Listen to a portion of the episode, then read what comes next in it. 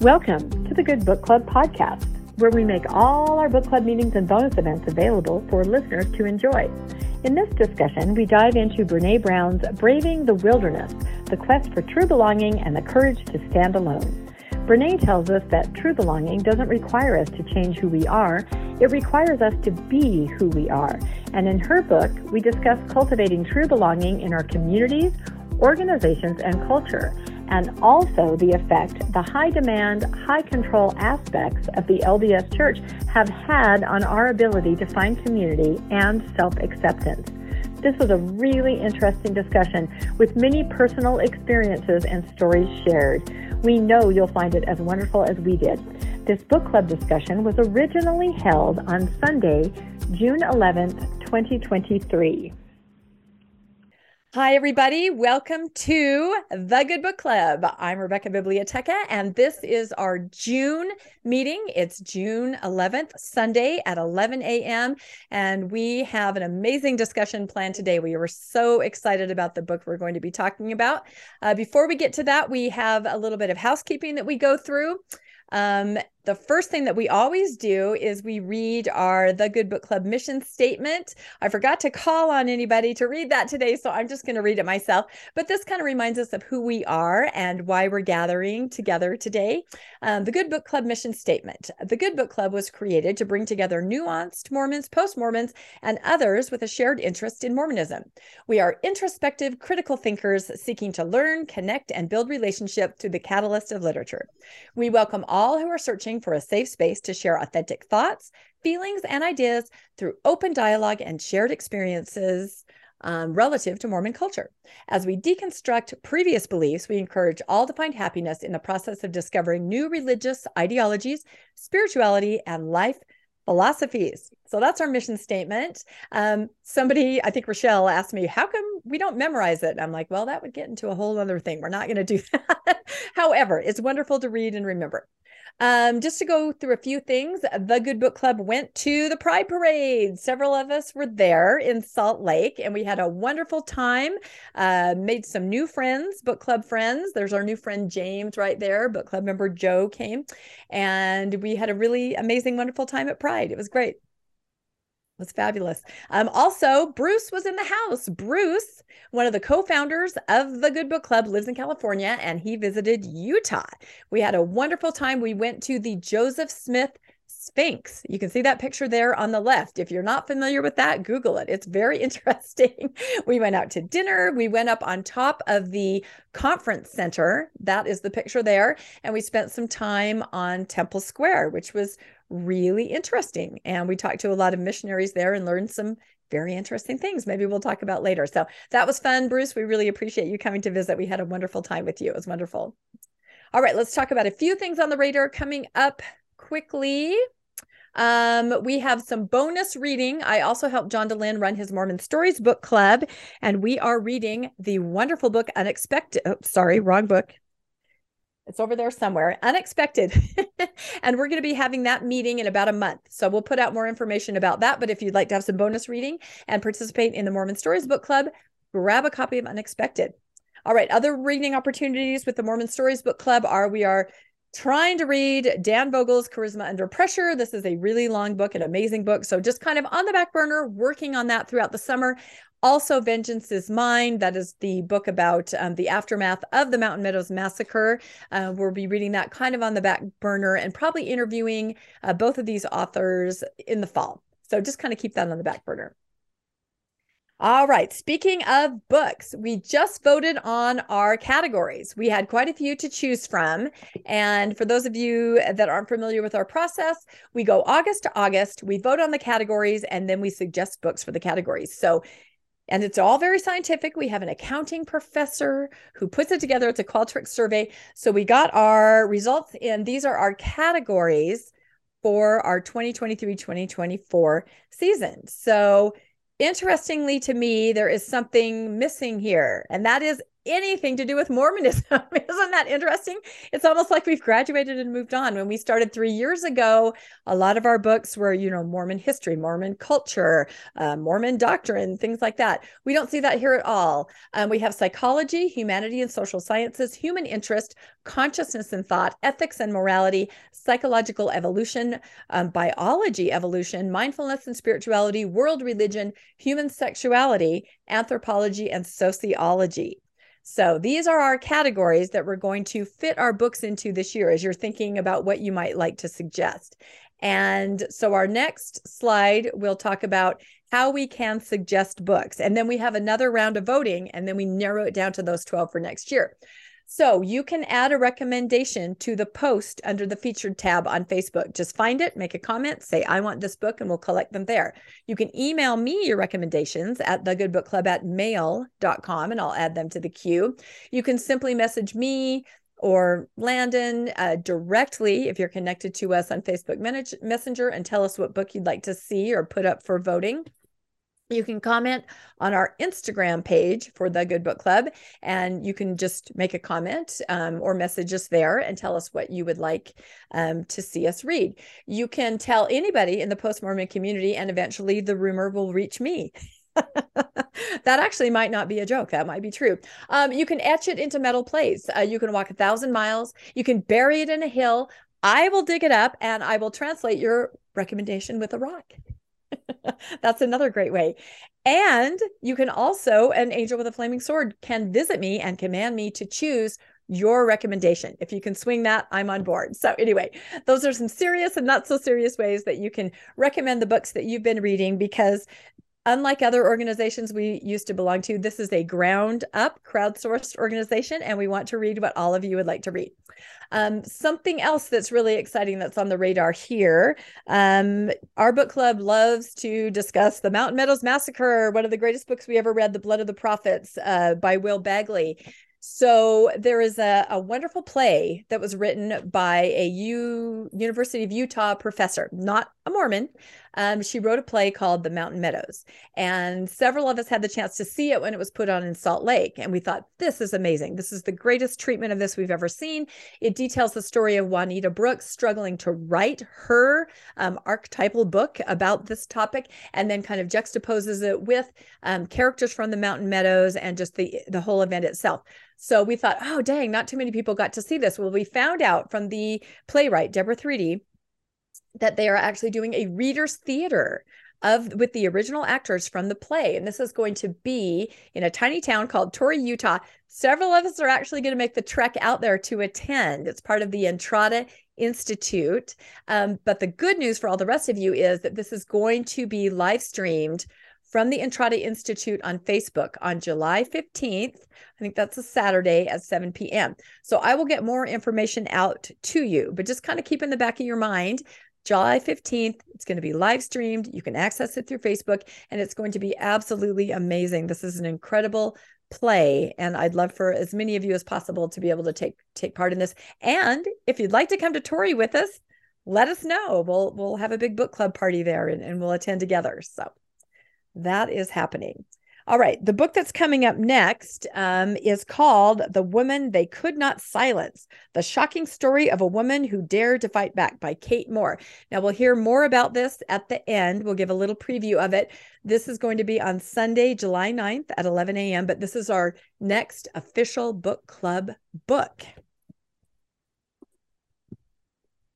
And I think that finally gets us through all of our slides. Like I said, these are getting longer and longer. These take up like half an hour. We have so much going on, but I hope you guys find it fun and interesting. So now we are very excited to start our discussion of our book for June. This is Brene Brown's Braving the Wilderness, The Quest for True Belonging and the Courage to Stand Alone. And our wonderful discussion leader and presenter today, Rochelle. Thank you guys. All right, so let me go ahead and share my screen. Okay, so Braving the Wilderness by Brene Brown. Um, we're going to try and keep this uh, lighthearted and interactive. We have some poll questions today. We also have some discussion questions. Um, so we'll just dive right into it. If I can find my mouse, there we go. Oh. All right. So, first off, just a quick summary of the book. So, just to remind you of the arc of the book, um, Brene starts off by telling us that, um, telling stories that help us understand that sometimes we feel like we don't belong. And uh, this is sometimes described as loneliness. And she shares the story about her as a child and some of the experiences that she had, um, feeling like she didn't belong in school and um, sometimes with her family. And then she goes into the idea that we should prioritize belonging to ourselves over belonging to other people or groups, and talks about how this can bring us a lot of satisfaction, uh, but also just some self confidence and just kind of center yourself in who you are rather than looking outside yourself for that belonging in other places. Um, and then she brings us to this idea that, but if we focus on belonging to ourselves, how do we also belong to a community? Because if we're so focused on who we are and what we want, that makes it kind of challenging to be part of a community. And so then she goes into how do we belong to a community? Um, so, in the end, in summary, she basically says stay true to who you are, find a community that accepts you for who you are, work hard to develop this community and your connection to it. This is belonging. So, that's just a quick summary of the story arc. And we're going to go straight into a poll for those of you that read the book, what is the wilderness? So throughout the book, she's always referencing the wilderness, um, braving the wilderness. You go out into the wilderness. So I'm going to ask you from your reading of the book, what is the wilderness? So Bruce will have you pull up the poll. We have one, is it life in general? Two, is it places where you don't belong? Three, is it hard patches in life? Four, the world outside your house. Five, everything outside yourself. Six, none of the above. Or seven, oh, shoot, I don't know. I'm just curious to see what what you how do you define the wilderness based on your reading of this book?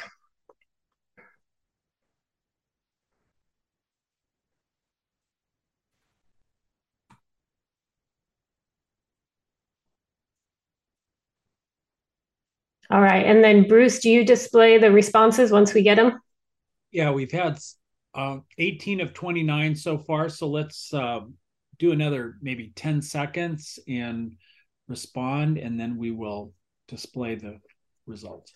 Okay. And then I'm not, just so you know, Bruce, I'm not going to be responding to the polls. So you'll always be at least one short. Well, yeah. And as a, host, as a host, I can't respond to them. Oh, there we go. Okay. Okay. So two or three seconds. Let's end the poll and share the results. All right. So we have a pretty good variety here. We've got um, some people who are, you know, frankly don't know. Totally get that. Um, that's, I kind of felt that way. Um, let's see. It looks like our top, well, we have a tie places where you don't belong and everything outside yourself. Isn't that really interesting, right? Because um, there might be a correlation between everything outside yourself feeling like places where you don't belong. Um, it feels like there's some of that, that that she brings out in the book, and she's trying to help us figure out how do we feel like we belong everywhere. Okay, so um, for our discussion question, um, well, no, sorry, what is the wilderness? So, according to Brene Brown, in her book, she says the wilderness is an untamed, unpredictable place of solitude and searching, a state of emotional and spiritual isolation or disconnection. Uh, so, it's a place where it's unpredictable, untamed, you feel disconnected, you feel isolated. So, basically, the wilderness is any place where you feel like you don't belong. That could be a huge list of things. Um, it could be inside yourself, it could be outside yourself. Um, it, it makes it this really big thing that could be anywhere. So, what does it mean to belong to yourself? According to Brene, she says, allowing yourself to be seen and heard for who you are, prioritizing your needs and values, and making your choices that align with your personal well being and growth treating yourself with kindness, embracing imperfection, or normalizing making mistakes, creating a personal definition of what it means to lead a fulfilling life. To me, this is really poignant because um, it's been one of the processes that I've been working through after leaving Mormonism is really trying to figure out who I am, right? And having the courage to prioritize my needs and values. Um, that that piece I found to be a little bit challenging for me. Okay, so our next poll question. Now, these next three are going to be nuanced, so pay attention here. The first one says, Brene Brown provides a quote by a student. Quote, if I get to be me, I belong. If I have to be like you, I fit in. So, based on this understanding of belonging, when you were a full believing Mormon, how would you rate your feeling of belonging within the Mormon community? So, when you were a Mormon, how much did you feel like you belonged to the Mormon community? So, one, I felt a strong sense of fitting in. So, keep in mind that definition of fitting in, you had to be like them. Felt a moderate sense of fitting in, felt neither a sense of fitting in or belonging, felt a moderate sense of belonging. So, meaning you got to be you. And five, felt a strong sense of belonging. All right. So, Bruce, if we can pull up that poll.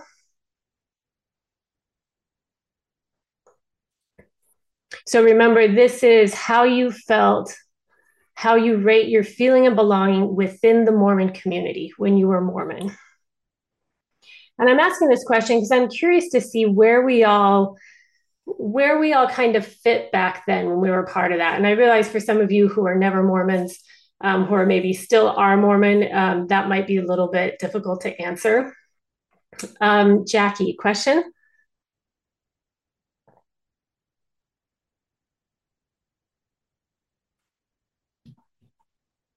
Oh, maybe she. Hi, sorry, I was unmuted and couldn't get it. This is a hard question for me to answer because while I was Mormon, I felt like I belonged. But now that I've gone through the transition and read this book, and uh, I'm like, oh no, I was fitting in totally. So, uh, uh pre all in TBM would have said belonging, and I I changed and and I put number two.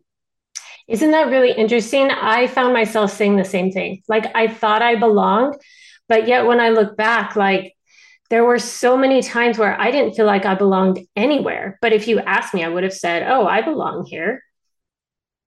Yeah. Okay. So it looks like our poll results um, number two is top. You felt a moderate sense of fitting in, um, with the second being felt a strong sense of fitting in. I, I think that tracks because we spent so much time trying to be what they told us we needed to be. Okay, now this next poll question. Um, so again, the same question. So that quote, if I get to be me, I belong. If I have to be like you, I fit in. But on this one, I was really curious to hear, based on this understanding of belonging, when you were a full believing Mormon, how would you rate your feeling of belonging to yourself? So, not to the community anymore, but how would you rate your feeling of belonging to yourself when you were a full believing Mormon?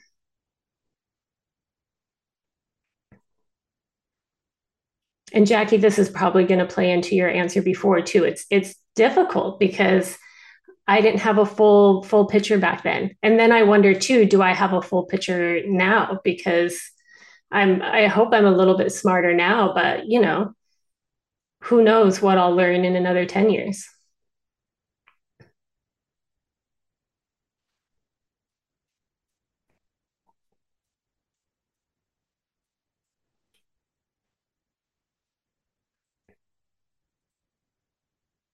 All right, Daniel, you have your hand raised.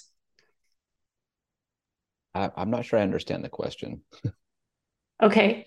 So when you were a full believing Mormon, how would you rate your feeling of belonging to yourself? So if you get to be you, if you got to be you when you were a Mormon, that's belonging. If you had to be like everyone else, that's fitting in. So when you were a full believing Mormon, how much did you belong to yourself? How much did you get to be you? Was it a strong sense of belonging? Did you feel like you really got to be you? That would be a number five. Or did you really feel like you had to be like them? That would be fitting in. Mm. I think for you, and this is because I know you, you have such a strong sense of self that it it's almost antithetical to who you are to think about having to be someone else. Yeah, like yeah, the question is yeah, I it doesn't make sense to me. Yeah, because I think even as a Mormon, you were so fully yourself in so many ways. Um, it, it's just who you are. Okay, so let's go over the poll results. Uh, our top one is um, just kind of middle of the road, neither a sense of fitting in or belonging, um, but most people going in on the fitting in side. Um, let's see, Brady, you have your hand raised. Yeah, I just want to say uh, I felt like that was actually a pretty poignant question, just because um, there's a little bit of a, a, difference there between feeling like you belong or fit into a church versus like if you're being true to yourself. And it's not even really something I thought like a whole lot about, at least that clearly until like right now. So that I, I thought that was like, yeah, pretty poignant. So tell me a little bit about the difference for yourself. What did what did you see that was different? What did it pull out for you? Well, I think, you know, all along there's like uh I think the different issues that you can have with the church probably stem a little bit from like your personality or like, you know, certain things that do bother you or that you do value maybe more than other things. And, you know, if you're living in that that area of friction of uh, trying to put that down to be able to stay in the tribe or in the community like you kind of you by definition kind of lose i think a little bit of your sense of self. I i super respect people that can keep that um, through the whole process but for me i'm realizing like whoa you really do have to like shrink yourself to fit into that. Yeah. I think for me i found that the church they almost require it to be part of it. Um, and and you'll see that in their talk about new converts. You know, uh, you you get a new convert, and then over time they're like, oh, they're finally starting to look like us. They're starting to, you know, be this thing that we keep pressuring them to be. And so you imagine somebody who's in that for a lifetime, and the pressure that there is to just keep being and being more, more like what they tell you to be. Totally. Um, let's see. Bruce, you had a question. Yeah, I definitely was just fitting in, and I never felt I even had the right to have a sense of myself. Uh, I was always broken. I was always in the wrong. Um, I mean, you should have seen Family Home Evening because I was the only child at home. I was an accident years after my siblings. And it was just my parents telling me what was wrong with me and stuff. Yeah, I had no I, I only fit in. I had no sense. And I still work with my therapist on having a sense of belonging to myself. So that's that's really interesting. I hope later on in our discussion you'll be willing to um, give your feedback on what you found to be most successful in helping you to belong to yourself. Like, what are those things that you've done that, that have helped the most? Um, let's see, Melissa. So for me, I think it's kind of like um, what was mentioned in the chat, where I thought, you know, this is just what we do. So I never really thought, you know, that it was an option to be anything else. So of course I made myself fit in. And then once I left, I now have three tattoos and like double digit piercings. I never thought that was an option. So of course I fit the box. But the more I was questioning things and the more I was struggling with my testimony, the more I felt less like I was fitting in, not necessarily even in um, a visual sense, like obviously now i wouldn't fit in visually but even in an emotional and a spiritual place the way i was raising my kids the way i was looking at things the more i was questioning and the more i was struggling with my testimony the more the less i felt like i was fitting in. So it was a very kind of a progressive thing for me. It's really interesting to me when i look back at the mormon culture And the way I looked at it, my philosophy around it was we have this God who loves us and he knows us better than we know ourselves. So why wouldn't I do everything he tells me to do? Why wouldn't I do that? He knows me better than I know myself. And so I just oppressed myself to all of it because I assumed he knew the way. And it never dawned on me that the person I was calling God or the words that I was hearing as God's words were actually just people's words. I never thought about that. And so I yeah, I I had very little sense of self and I had low self-esteem even though people from the outside might, might not have been able to see that but because I was always looking outside myself to validate what I was doing that it was okay and and you can't that's no way to live and you can't ever please everyone. Um, jackie do you still have your hand raised or is that from before? No i've got it raised quickly. I, I think another thing that complicates this whole situation with being mormon is if you were like picked to be like for a woman in the young women's presidency or the relief society you fit in and felt like you belonged a lot more.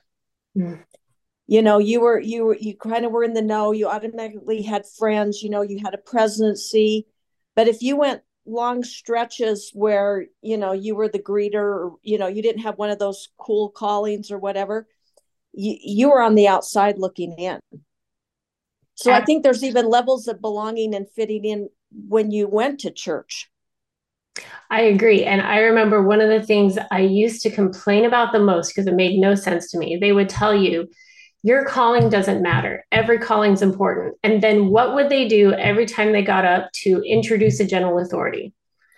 They would tell them all the callings that they had, how many children they had, the great positions that they'd held. And I was like, if these don't matter, why do you keep throwing them in our faces? I don't understand. It, you're you're absolutely right, um, Rebecca. This reminds me of um, a discussion that we all had with the amazing Steven Hassan talking about your authentic self. It's very hard to belong to yourself when you don't even understand who your authentic self is. And you sacrifice that, in my case, completely to try to fit into something that is nothing to do with you or what you really want. And somebody asked a question at this seminar where we were at where they said, "Well, how do you even how do you even find yourself when you don't even know what your authentic self is?" And he said it's there. It really is there. It's just that you've tried so hard to fit in to this organization, this high demand, high control that it's it's very much buried. And I realize that about myself when I hear people say, now you are completely different. What happened? You are, I don't even know you anymore. Who are you? And I'm like, well, I'm exploring my authentic self. And it's very different, possibly from who you knew me as growing up completely in the church and trying to fit in. I mean, and that's also very much my personality to completely suppress you know anything about me that might not be accepted by the group. So i'm in awe and i admire people you know like melissa who goes out and goes i'm done. I'm getting all these tattoos. I'm you know what? She's very authentic and and a lot of you are. I was not it was also maybe the era i was raised in but i believe uh, it's very it's almost impossible to belong to yourself if you're not even acquainted with your authentic self. And that's something that happens on the other side as you start to realize there's more to me than than what that was in that organization. So it's a process for sure, and it can be kind of scary to get to know who you really are on the other side. Absolutely. And I feel that push and pull a little bit because when I talk to my parents, I want to say, I'm still the same person. It's still me in here. Um, but on the other hand, I'm changing too. So it's still me, but yet it, there's so much of me you didn't know before because it wasn't okay for you to know that part of me before it's it's a hard push and pull. Um, we'll go with Brandy, and then um, we'll go to our next poll question. Brandy. Uh, yeah, I just wanted to say when I was very young, I totally felt like I belonged. I was from a very tiny town in Wyoming. We everybody I knew was members. All my friends were members. Um, I was always in young women's presidency, et cetera, just because there weren't that big of numbers. But I remember um, the exact moment when I started to realize that I think I was fitting in more than belonging. And that was at a girls' camp one summer when at the end of girls' camp, everyone would get up and have fast and testimony meeting. I'm sure some of you remember that. And all these girls that I thought I was like were getting up and bearing their testimonies and proclaiming all these things that they knew to be true. And I sat there thinking, how are you saying that? Like, it just boggled my mind that every single person out of everyone there, not one of them even seemed like they might question anything, or it was just, it was just all fact. And suddenly I realized I am not the same as everyone here because I couldn't make myself get up and do that. So that's all I wanted to say. And for me, I'm really proud of you for being brave enough to recognize that and to sit in that and be okay with that. Because for me, in situations like that, I would always say, Oh, I have to fix this about myself because if I can't get up there and do that, that's a problem with me. And so then I would just work on myself more, press myself more until I could be the person doing those things too. It's really problematic. Okay, next poll question. So this one is uh, again similar to the others, a little bit nuanced. So watch it. Um, if I get to be me, I belong. If I have to be like you, I fit in. But based on this understanding of belonging, how would you rate your current feeling of belonging to yourself? So, your current feeling. So, now for those of you that have left the church or um, are a little more nuanced or progressive in your beliefs, um, how do you rate that feeling of belonging to yourself now? So, do you feel like you fit in with yourself? Um, are you still middle of the road figuring it out? Do you feel a moderate sense of belonging? Um, Bruce, if we can pull up the poll. Yeah, let's see, just a second. It's telling me that I already launched this poll, which I didn't. So let's see, this is, oh, stop sharing. So we're going to number four. Um, there we go.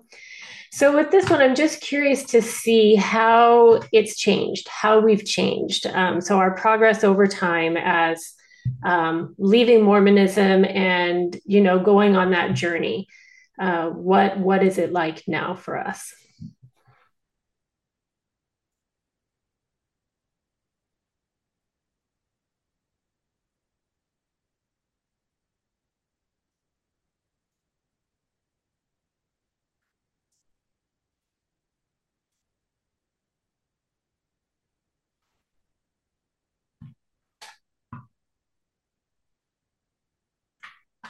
We'll go another 10 seconds on the poll. Vote if you're planning on it. And if you remember with um, the last poll question, which was uh, your sense of belonging to yourself back when you were in Mormonism, we were more one, two, and three. That's kind of where we hovered. Um, so with this one, look at that. Such a huge difference. Our 46% feel a strong sense of belonging to themselves. That is such a significant change. And it's it's not shocking to me, but on the other hand, as a believing Mormon, I would have never guessed that. I, I had no concept of that. Uh, Bruce, go ahead. Yeah, let's see. Um, oh, yes. Yeah.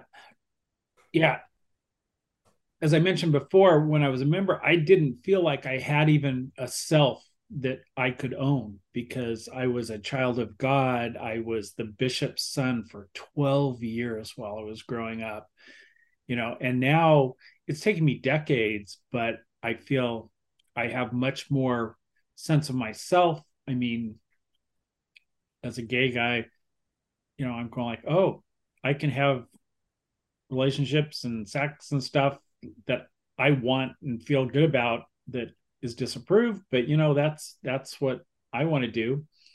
I'm 66. I have maybe a quarter of my life left, and I'm still working on feeling like I belong to myself and deciding how I want to live my life. So yeah, that's kind of where where I'm at. Yeah, I I feel that too. It's all sometimes I'm embarrassed that I'm 40 40 five, 46, I don't know, 40 ish, mid 40s. and like, I'm still trying to figure this out. And that seems so ridiculous to me that I grew up in this culture where I, there was none of that. Like, I just, I feel like I missed such an important, crucial part of being human and being a healthy human. And, and now I'm just trying to play catch up. Landon.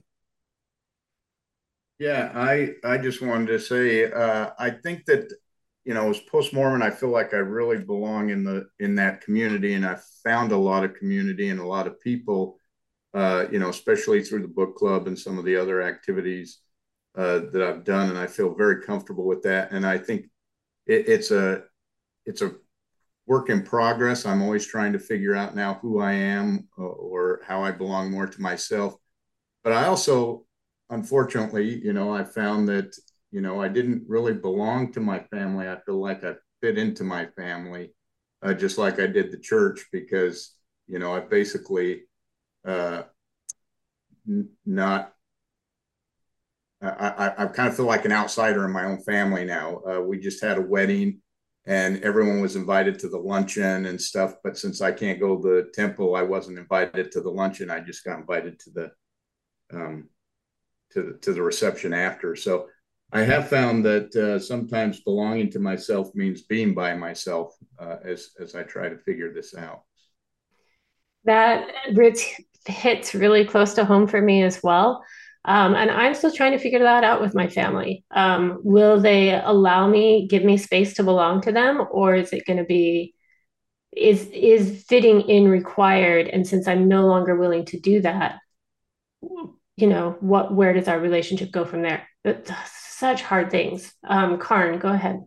Um, I just wanted to say that I, I have never been Mormon, but I have, I do understand that sense of having to fit in. And, and when Landon mentioned the family situation, I definitely have felt that. What I put my hand up to say was that uh, after reading this book, I realized that my wilderness is my uh, acclimating myself to vision loss.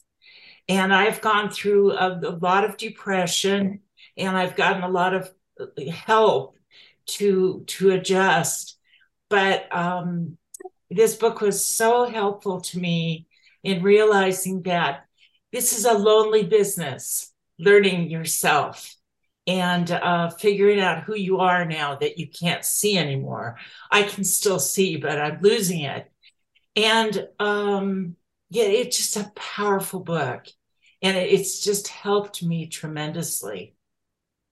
Thank you. I appreciate your perspective so much. And going back to your first comment, um, I'm curious as a never Mormon, did you feel like you were raised with the idea that you could belong to yourself?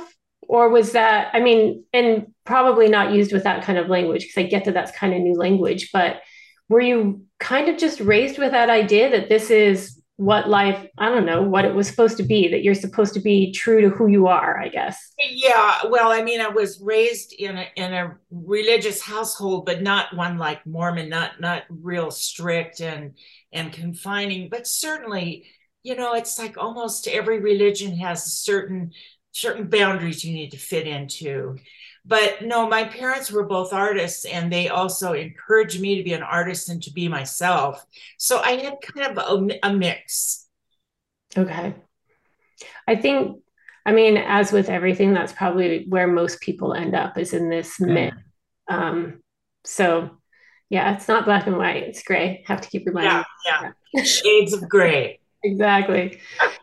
Um, brandon go ahead yeah, um, what I wanted to add is during my formative years, I had a pretty, you know, active life outside of the church. The church was just a just a portion of my life. So what I found was I could not only be myself and be- belong to myself in these other activities and other facets of life, people actually treated me a lot better.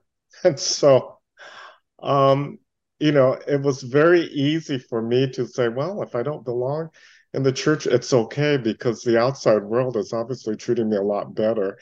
And I feel much more authentic. And so I've always had this strong sense of self and belonging. I I value that so much. I feel like um, my husband is more along those lines Whereas for myself, I was such a people pleaser and I so wanted to please my parents. And um, you know, they they really pushed the religion hard. And so for me, I isolated myself from the whole outside community. And I committed what we call social suicide so many times over so many dumb little things that just created barriers. So um, I would say when if anyone asked me, I hated high school because I had no friends at my high school. It was miserable. It was hard, um, and I just surrounded myself with church friends who didn't go to my high school. So it was a very lonely. Um, I had a very lonely youth, very lonely growing up in the church too, because I didn't really belong to those friends at church. Mm. it's hard. Either way, it's hard.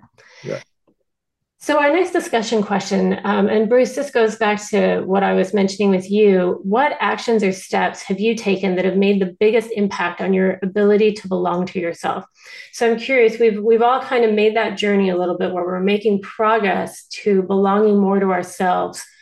What have you done that's made the biggest impact? What advice would you have for those of us still on that journey? Well, the biggest step, and it wasn't a good complete healthy step. But right when I got back from my mission while I was attending BYU, I stopped going to church. And this was in the early 80s. And BYU didn't require you to go to church or didn't keep track of you. So I was pretty much inactive from that point on. And I just knew that I had to stay away from the church because it would be bad for my mental health. But I didn't even have that terminology. So then I stayed away for like 30 years. I still believe the basic tenets of, you know, a pre-life, this is a test, an afterlife. My family was very unhappy with me, but I I just made the conscious decision to have my own life and it was very much in the closet. I was in the closet at work, I was in the closet with my family, but I did have a, a another life that was separate from those two and then I found the podcasting Mormon stories, uh, Jeremy Runnells, and and stuff, and realized that the narrative that I was taught wasn't accurate. And my I I worked with my parents through the end of their lives. I managed their family business on the side and stuff, and they were very unhappy with me, but never unkind. And I I went to therapy and the first therapist I saw said, You need to come out of the closet. And I didn't really mesh with him. So I did. I, I resigned from the church, came out of the closet, and then I found the therapist I see every week now. And just kind of working through, you know, how I, where I find community, where I, what I think about myself, what's my place in the world. Um, yeah, that's kind of what I've done. But boy, it's been decades in in the making for me. Yeah, thank you for sharing that. Um, Brandy, how about you? Um, I don't think I have one big major thing. Mine was kind of uh, just slowly coming out process from the church. Um, I started going inactive several years ago around just um, the LGBTQ uh, issues with friends and different things. And, but it wasn't until, and I think a lot of people can probably relate to this, it wasn't until COVID when most of us were kind of like stuck at home alone. And it was kind of like I was given permission not to have to do a lot of stuff socially or try to make myself go to church activities or or um, attend uh, church family events or whatever but I just had a lot, a lot of time to myself to start developing um, different talents that I had um, put on the back burner and just kind of um, researching different topics I'd always wanted on spirituality and and things like that. So it wasn't necessarily anything I did, but uh, in a lot of ways, uh, the COVID thing was a, a huge thing for me. And I, I, really think what you said about um, taking time to develop talents that you had or things that you were interested in. I know uh, before we started really deconstructing the church, I spent a lot of time listening to podcasts by Jennifer Finlayson Fife. um, who is an LDS sex, sex therapist, but she spends a lot of time talking about developing yourself and talking about um, find something you enjoy. And if you don't know of anything that you enjoy, just start trying things, right? Try them until you find something and just start developing yourself that way. Um, and it's okay if you make mistakes. It's okay if you try something and you find that you don't like it. That's good to know. Then try something else.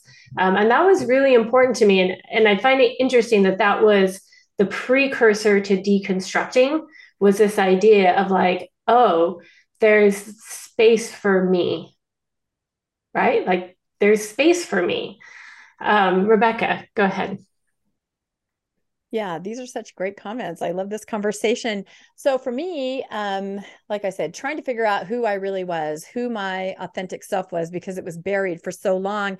A huge step was just kind of reclaiming myself even on the outside. If I wasn't sure about the inside yet, the outside I could reclaim. I knew that wearing garments, and again, this is why we're all cliches, but we're not. It's very important, this step.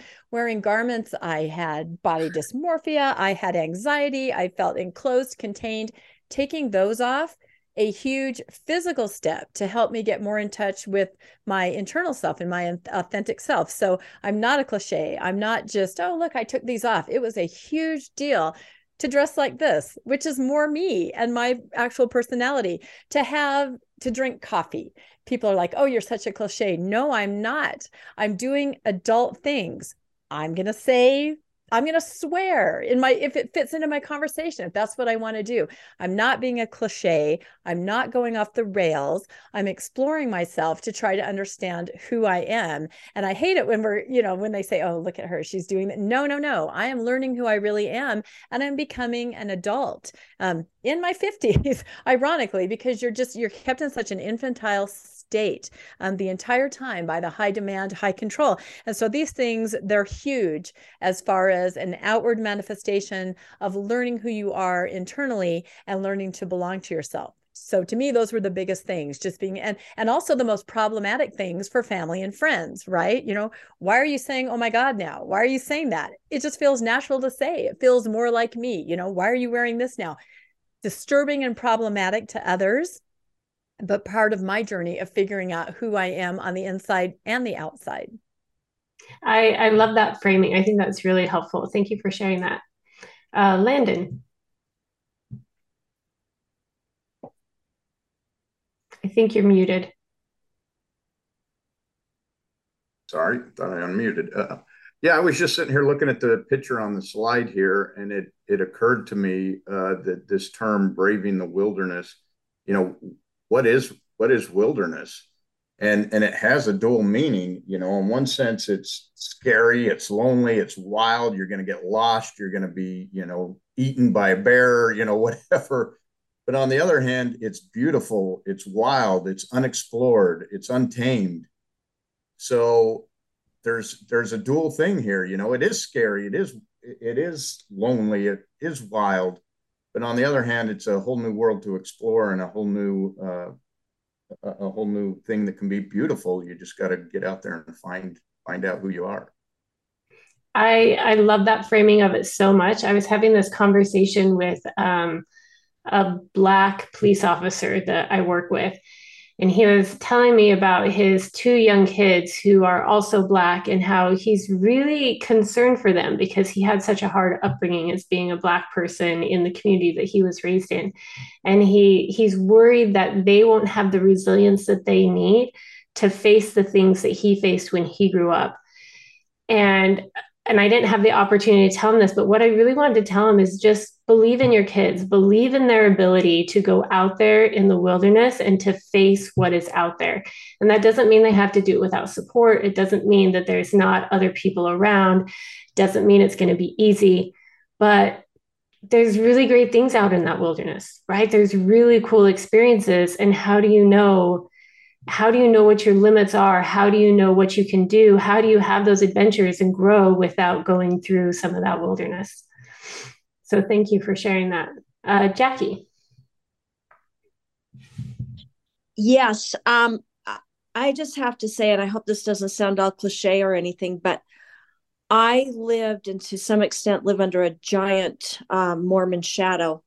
And I literally read my way um, through my uh, faith transition because I didn't know which end was up. I didn't know what happened to me. And so I just dug into psychology books. Like I've read all of Brene Brown's books. I probably read this book a good five years ago, just trying to figure out what the heck happened to me. And so I would say reading was one of the best ways for me to find myself and to navigate through the wilderness. And I have to tell you guys, in all honesty, when I found this book club, wow, like I'll cry, like I I mean, I just ran around the house to my husband and said, I found friends. I found friends. I found my people. I found my people. And I'm so appreciative of the wide range of books we read, of pushing me, because the more I explore and I get out of my comfort zones and the more I learn, the more I find myself. Thank you so much for sharing that. Um, Rebecca, I think you just found your best soundbite to advertise the book club. That was so sweet. Um, let's see. We have uh, Joetta. Did I say that correctly? Yes. Can you hear me? Yes. Yeah. I I wanted to say um, I was married in the temple and a true blue till I was 40, and I've been out for about 23 years. And um, I wanted to, uh, for me, the peace has been hanging on to the things that I loved about being Mormon and also letting go of all the things that didn't work. And I feel like it's really important for me to really honor all the things that were great that it taught me being honest and hardworking and all of that and being able to also just relinquish all the things that I really couldn't live with anymore like the homophobia and and just the having to be one way. I was one of those women who in church i was the one asking the questions and i'd be getting all this shamed like women don't ask questions like that you know? And so for me peace has come in hanging on to the things that i value and honor and that i like about me from my upbringing and letting go. That for me is not always easy, but it's it's what allows me to have peace. Thank you so much for sharing that. I for myself, I have a hard time being in that gray area um, because I still have a lot of anger towards the church. And so I don't want to give them credit for any of that. like, I don't want to give you credit for any of the, the good stuff that might be there. And, and that's I get it. It's probably the healthier place to be. I'm still working on it, but I I love that you're able to be there and to see the goodness while still saying uh, these are all the other things that that that need to go away and that I can take on because this is a better place to be in. Um, Rhea, did I say that correctly? Yes, you did. Perfect. Um, I'm new. Hi, everyone. Hi, welcome. We're so glad to have you. Um, yeah, my oddly enough, my first foray into discovering myself and finding belonging. Um, I read the Book of Mormon six times, six times by the time I was 18. And um, my first relationship was very, I was very young, my first marriage, and very abusive and very traumatic to leave. And that entire process, I really, really had to, I had to find myself. And that was where my first shift towards leaving the church really started in a concrete way. Um, but I kept reading the Book of Mormon because I had that habit every night. I read the Book of Mormon and I was still doing that for several years after that. And I remember three, it took me another three years. I recommitted to the church to try to make it work. And then um, my second partner and I ended up leaving the church together because she was trans. But the way I left, I was reading the Book of Mormon every night and praying every night. And I remember having such a strong experience that it was okay for me to leave and that that was a necessary part of my growth and my understanding of myself. And i've been up and down and all the ways around into different layers of not fitting in anywhere since then and full belonging in myself and the spiral of of growth. And this reading this book was like really a great reminder of all the things I've learned in the past and I like overcoming a lot of my PTSD. I had a, you know, I really integrated huge chunks of myself just to survive and be okay and thrive again. And so the last few years, I've been in a space of healing, but I totally fell apart and I didn't understand why. And so it's been really fun having just reading this book again and being part here and i lost a lot of my community in that process but i'm with my current husband and i are out of the church together and our relationship is really amazing. And so and it's being with him is someone i can belong with and he's probably the first person i've totally been able to belong with. And so that's kind of where i'm, I'm at Wow, what a journey. Thank you so much for sharing. I think the thing that stood out to me, and there's there's so many pieces about your journey that that I'd love to hear more about, but um, you know, you said you hit that that one point when you were choosing to leave the church with your partner and you prayed about it and you got the answer that it was okay that this was part of your journey. And I think little glimmers of light like that, that's like our true self trying to come out, right? Like that's like our mm-hmm. inner being trying to help us in spite of everything that we're like putting on ourselves or that the church was putting on ourselves. It's like your little inner person saying, no, this is going to be good for you. This is okay. And it puts it within all the mythology that we had at the time and all of that, just trying to talk to you, right? And trying to come out. And that's i just think that's so beautiful. Thank you for sharing. Thank you. Um bob so we'll take this one last one and then we'll move to our our next slide. Hey guys how you doing? Um yeah so for me i mean really enjoyed all the comments of what people have done for themselves um, post-mormonism or through the transition process. For me you know I, I think somebody mentioned books uh, a little earlier. And this, so in my, I'm in my 40s now, but it was in my mid 20s where some miraculous thing happened where it sort of all burned down around me. And I think experiencing the dark night of the soul in a sense so early without even knowing what that was was pretty important to me. So I, I like this quote a lot um, because this is what I figured out in my 20s, and I tried to make it work for 20 years post figuring this out. But mm-hmm. can you guys hear me okay? I'm yeah. muted right now. okay. Sorry, sorry, buddy. On live. Um, so it's this Japanese poet from the 17th century named he's Zen Master Basho, and he says, "Do not seek to follow in the footsteps of the wise. Seek what they sought. Seek the meaning behind their footsteps, and not upon the steps themselves. For in seeking the footsteps, you shall be glancing only upon the next footprint, and you're sure to stumble upon an unforeseen obstacle." But in seeking the meaning behind their footsteps, you're sure to see ahead, comparable to looking up while walking, thus allowing you to easily maneuver around the hurdles on the path you walk. And then one last part. And if you walk like this long enough, you'll one day, to your surprise, find yourself among the wise. I, I, I remember reading this at that same period of time. I, I started going to the self help book in my local library. I was newly married. I needed to grasp onto something. And, and what happened is um, Eastern religions is what did it. Um, I think trying to like challenge your own ego and figuring out what happened to me when I was a child versus what's wrong with me is like really the part that like burning up that part of you that likes to wear masks and sort of like plays roles. And being a church member was nothing but a role to me. I mean, it was I was the nice guy in the church. That's what we're taught to do, nice guys and good girls and so it was really powerful just to, at that point in time to start this long journey of like trying to move through falsehoods which is the lie the, the great lie that uh, that somehow this is going to keep me safe throughout my life by by wearing this mask so anyway i just want to share that uh, seek after what they sought not just the men or people or women themselves from the past.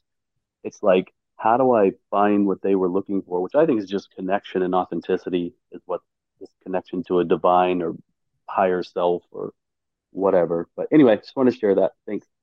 Thank you for sharing that. I, I really appreciate that. And especially that sentiment of not just following other people, but but really finding your own path. And yeah, look to other people for wisdom because there's a lot of great wisdom out there. I think um, for me, through the faith crisis, one of the greatest gifts I've been given is now being able to tell my kids, you know what? I don't know. I don't know. I I have some suggestions for you. I have some advice, but really this is up to you. And I just think if I had been given that gift as a child, I would have been a completely different person. So at least I can give it to my kids now. All right, so moving on to our next slide. Um, this gets us to the problem with community, um, right? So we've talked about what it means to belong to ourselves, and that means we're kind of really holding to who we are rather than trying to be what other people want us to be. And that makes community a little bit challenging, right? Because in community, you have to have something that draws you together, whether it be that you're you have the same interests or you have a similar personality or things like that. So, how do you build community when you're belonging to yourself? So, Brene recommends that um, making connections and being part of a community provides a sense of security and overall well-being overall well-being. So community is good. We need community. That that's really important. Um, she says people are hard to hate close up so move in. So if you're having trouble finding community or making a connection with someone or there's um, this almost sounds like it's a group of people right? Move in get to know them on a on a human level or a one-to-one level. And it, it makes it easier to appreciate who they are and to understand the nuances because often there's there's more that we have in common than it is that divides us. The next thing she says is speak truth to bullshit but be civil. So do it civilly. Um, so this I think there's probably some gray area here. Um, I think you have to pick and choose when you speak your truth. Um, you know, we, we've talked about some of the challenges that I have with my parents. And um, I can't always speak truth to bullshit because I know that that is just going to build an immediate wall, and I don't want that. So I pick and choose when it's the most important, then, then I'll speak it. Um, oftentimes I just gloss over and we move on because I don't want to build that wall. I'm trying to build the bridge right now. And then the last one, she says, hold hands with strangers and strong back, soft front, wild heart. Oh, sorry, that's supposed to be a heart, not a here. Um, so again, just saying you you have to make an effort, right? So get to know people. I think when she talked about um, hold hands with strangers, it was basically like talk to the person at the grocery store, talk to the person on the bus, like really get to know the people around you um, in your community or in your in your surroundings. Um, and you know be strong. So have your strong back know who you are but talk to people be soft with them right? You don't have to come in like you know swords blazing. Um, be be soft with them. Okay so that takes us to our next poll question Brene Brown encourages us to build community with a variety of groups and people. Based on your experience in being part of various communities, what commonalities seem to be most effective at bringing the community together? So we I created a list of different commonalities that you could find in communities. We have locality, values, rituals, common enemy, um, it was just convenience, a shared purpose, and interest. And so we've set up the poll. We're asking you to pick your top three, the commonalities that in, in your communities were most effective at bringing people together.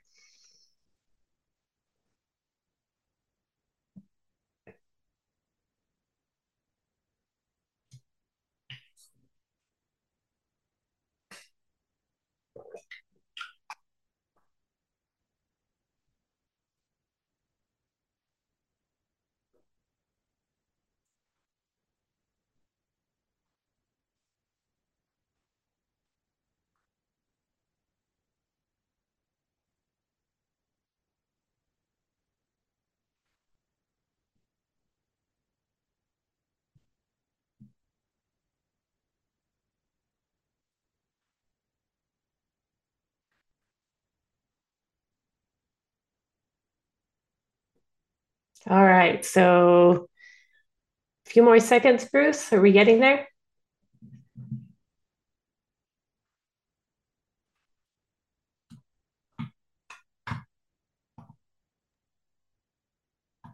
You're muted, Bruce. Five more seconds to come in to the poll, and I think we've probably everybody done. So here we go. All right. So our top one is shared purpose. Our next one is locality, and the next one is values. I thought this was really interesting. And one was because um, there's been times in my life, and one specifically in college, where I was like, all of my friends are friends of convenience because they're just the people that I happen to live with, but I would never choose them, right? I was at BYU. I was like, I would never choose you as my friend. Um, but then also, you look at our good book club, what brings us together? We kind of have a common enemy. Um, and it kind of creates a pretty strong bond. So I thought I thought that was kind of interesting. Um, according to Brene, um, she she asserts that sometimes our communities are defined by a thing that we all believe in or share. There are also times when our communities are defined by a common enemy, a person, policy, or set of ideas that we stand against. In your experience, have shared values created as strong a bond to others as a common enemy has? How uh, has one made for more enduring relationships for you, and why? So, Bruce, let's start with you. Yeah, this I I have spent my life searching for community, the family, the family of choice, the friends of choice. Because while my family has never been unkind, they we don't know anything about each other. I describe us as polite acquaintances. So with my work, I have friends of 35 years with my work. I have a, a, games group that we've been running for 35 years, a dinner group that's been going for 30. I've been organizing it for 10. So I have my 30, 35 year friends. But then I've been seeking out new community. And in my new community, two of the people here at the book club, Karin and Jeff, are part of my new community. Um, it's the Pasadena Village. Uh, the Village movement started about 20 years ago in Boston of older people trying to figure out how to age well together. The one in Pasadena here started about 10 years ago. And I describe it as a non religious church. We provide rides to, to doctor's appointments, we get together, we have a book group, we have uh, genealogy groups, we have memoir writing groups, we have two levels of walking group, we have a hiking group. And my friends Karin and Jeff here in the book club are part of my new community with the Pasadena Village. So, you know, and I I'm always looking for community because I don't have it with my family. My family's not unkind. We're polite. I I flew to Utah to go to the Pride Parade and I took my all my nieces and nephews and I visited my cousins who are mostly believing Mormons and we were very pleasant but community is is what I'm always looking for.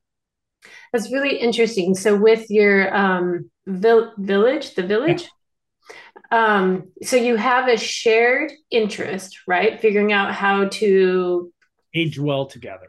Age well. Um but it almost makes me think you have shared values too, right? Because because yeah. you're doing hiking, you're reading books, things like that together, that there must be some shared values there too. Yeah, we're we tend to be more politically liberal. Um, a lot of the people with um, the Pasadena Village, and it's very local. Altadena, Pasadena, South Pasadena, and um, little edges of the communities around there. And you know, having local people I run into in the grocery store and stuff. So yeah, there's there's shared purpose, aging well together, shared interests. And any, person who has an interest, like I help run an Apple support group at the village once a month, and people bring their phones and Apple watches in and stuff. And um, um, yeah, it, it, it's an interesting group. Um, and ask it, it's it the village movement started uh, in Boss in Beacon Hill and there's about 250 villages across the country. A lot of them are in California. There's three or four around Los Angeles. Some of them are religious. There's one uh, with a, a Jewish synagogue. Ours is very non-secular, though the seed money was uh, donated. My understanding is by the Episcopal Church here in Pasadena. Hmm. I was going to say maybe you actually have a shared enemy, the enemy of age.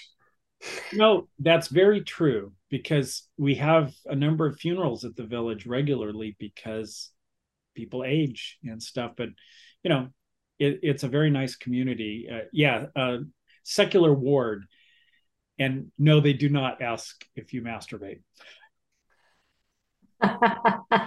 All right, uh, Landon, how about you?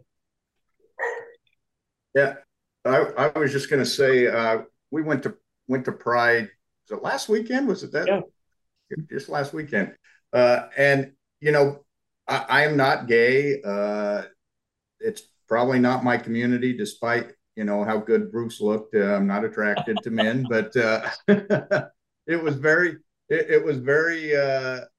I met some really neat people there. Really fun to see the the, the different community there and uh, you know that's something I'd never done before, and I decided I was I was going to put that on my Facebook page uh, and just put out there that I was at the Pride Parade, and uh, you know everyone be damned. I I didn't care, you know, so I I posted that, and uh, I got you know a lot of people liking it, mainly from the book club here, uh, and I noticed I, I have six brothers and sisters, and my mom and forty five nephews and nieces, and nobody from my family except my daughter was the only one who uh, who liked it. Um, so it it, it kind of just told me, you know, hey, my community is whoever I make my community, and uh, you can find community, and it doesn't matter that I'm not gay.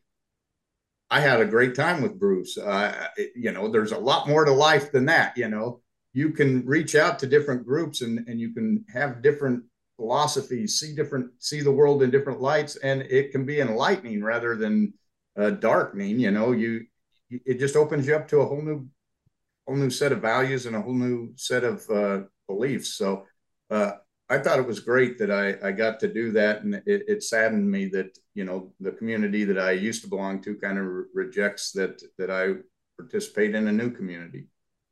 Yeah, I I think we all feel that loss, um, and that's something that we'll talk about uh, in a couple more questions. Um, because we all end up losing people, we all end up having to kind of shift shift our community.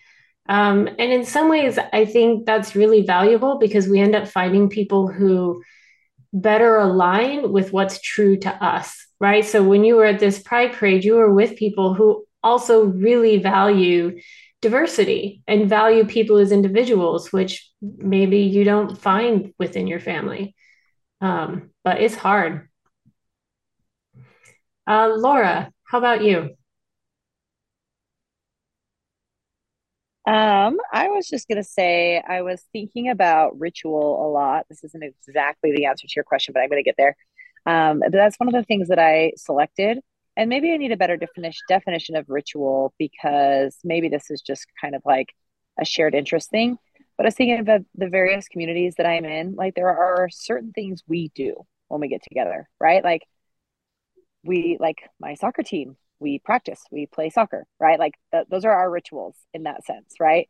Or like even this book club, like we read books, then we get together and talk about them. That feels like a ritual.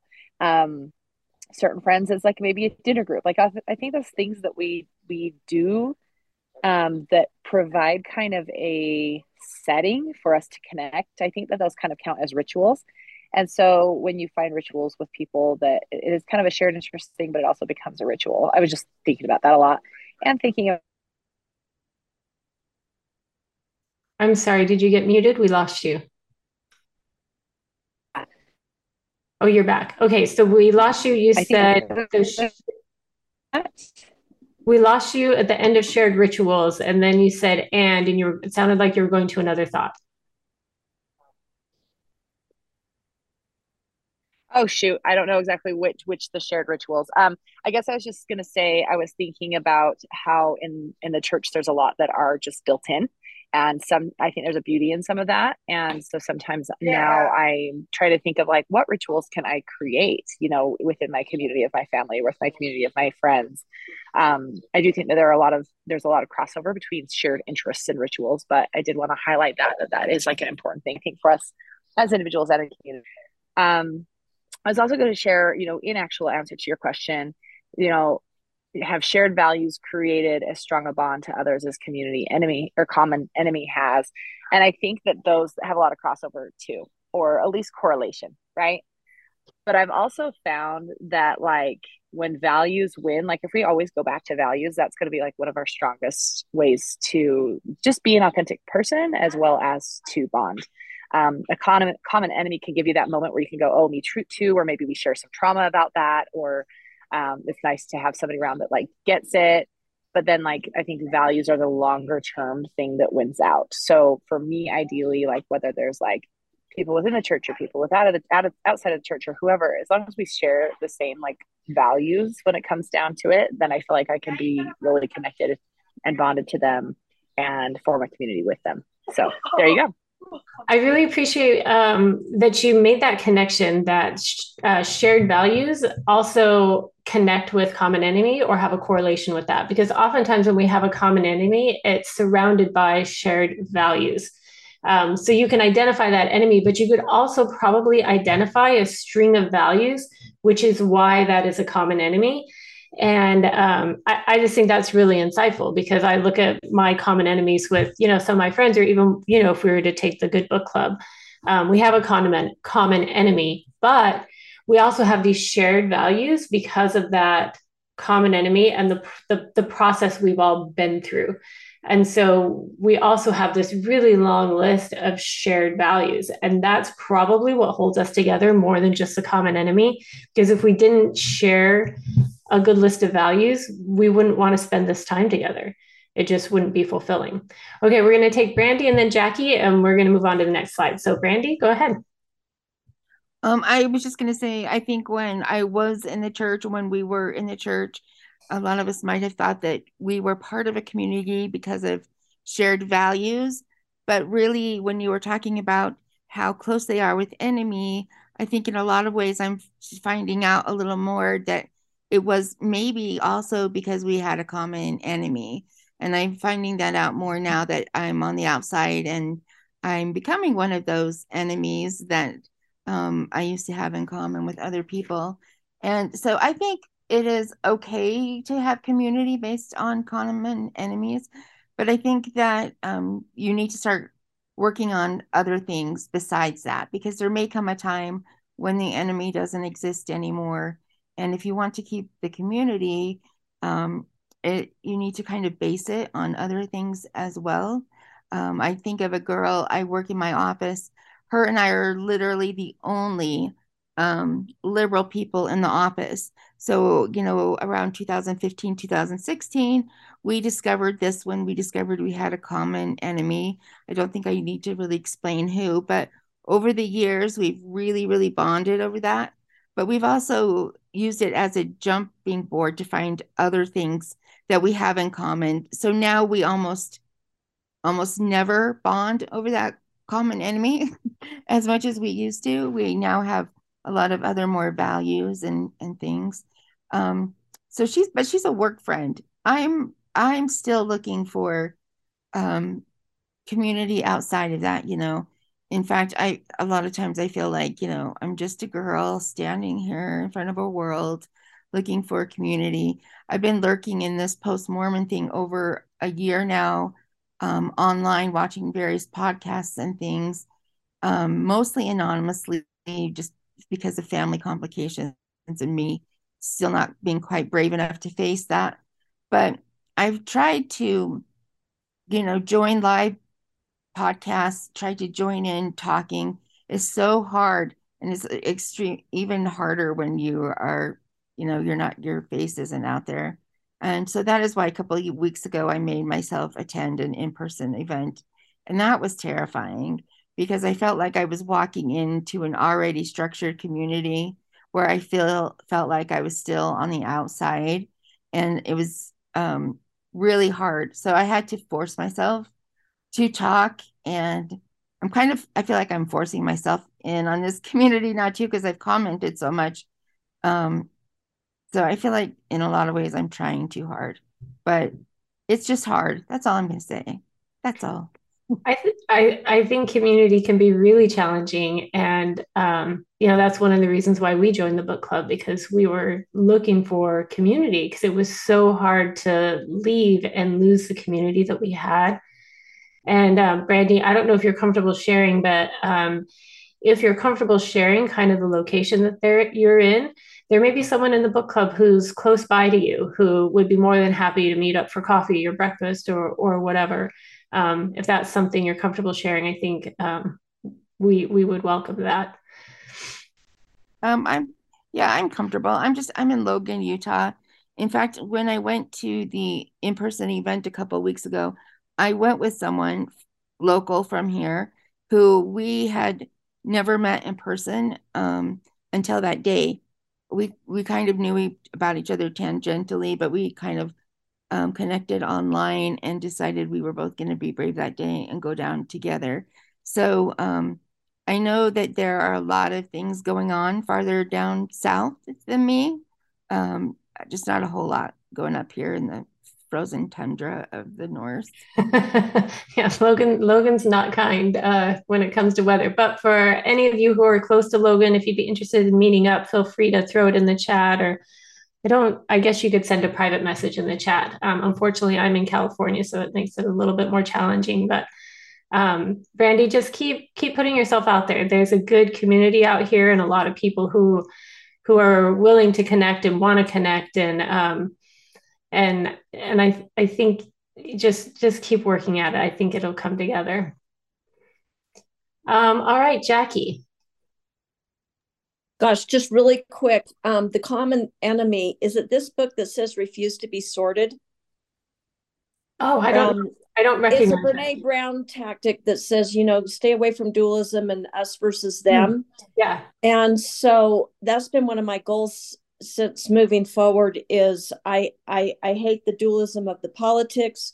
The church always had to have a common enemy. You know, when we grew up, it was the Catholic Church. Surprisingly, you know, that was a great and abominable church and a marvelous work and a wonder and Bruce R. McConkie. And so that is a real put off for me, the common enemy. But I think it's really true and it's in there, and we all get sucked into it. So I've always liked to take Brene Brown's advice of refuse to be sorted because most things are pretty darn complicated and they're very nuanced and there's a hundred shades of gray. And so that was one thing i'm really really sensitive to now in the church is how much they need a common enemy. The church really needs an enemy and it's a very it's a sign of a very immature church. And that goes back to um, Faith After Doubt by Brian McLaren. He kind of goes through a faith crisis thing in churches on those levels. I think that's actually a really good point, and and I think you're right. I think that is in this book. And then she also says um, people are hard to hate. Close up, move in, um, and I think that plays to that as well. Um, rather than looking at you know these common enemies, like really get to know people, really really get to know their humanness and their nuances. All right, so Next piece, we have um, just some advice on seeking connections with those who hold different opinions. Um, so this again hits kind of close to home to me because I, um, you know, my family now has a lot of different opinions, and in our country right now we have a lot of different polarizing opinions. Um, so this this was some advice that she had. One, uh, approach disagreements with curiosity. So rather than trying to get your point across, uh, really look at trying to understand why they've come to this opinion and just being curious about their perspective. Uh, two, be willing to have difficult conversations. Discomfort is part of growth. So, you know, really being willing to be in that discomfort while you're learning about why they are who they are and what makes them tick, even when you don't agree with their positions.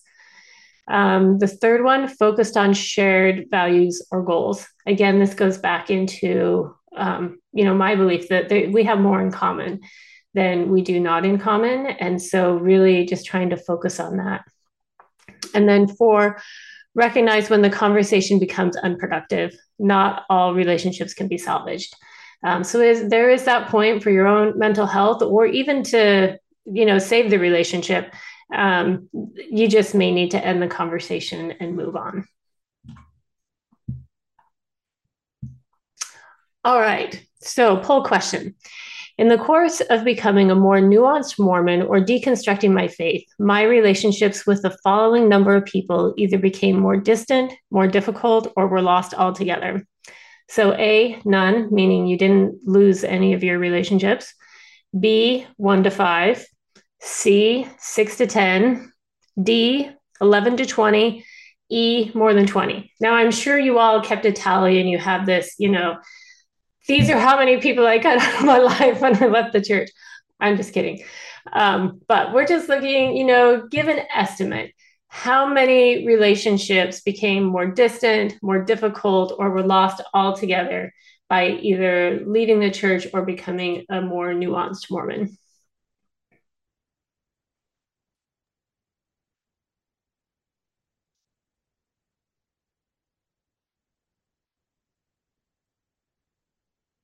And we had a guest in our um, when we were preparing for the book club today. So we'll see if we were right.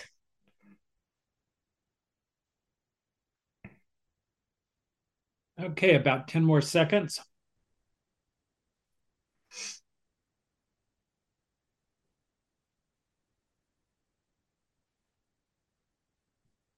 Okay.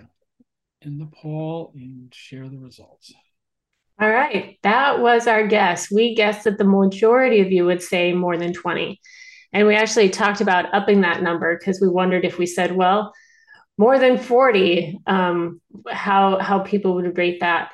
Um, I, I feel like most of my relationships were affected. Most of the relationships that I had before um, became more distant, more difficult, or were lost altogether.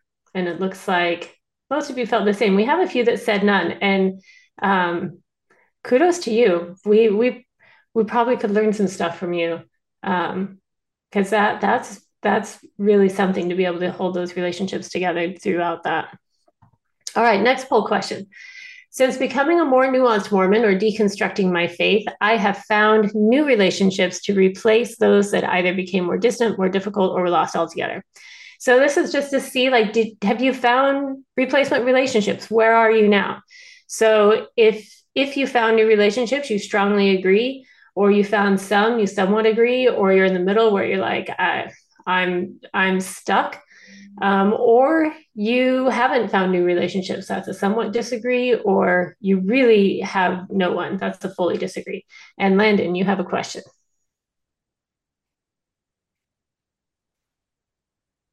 Trying trying to unmute.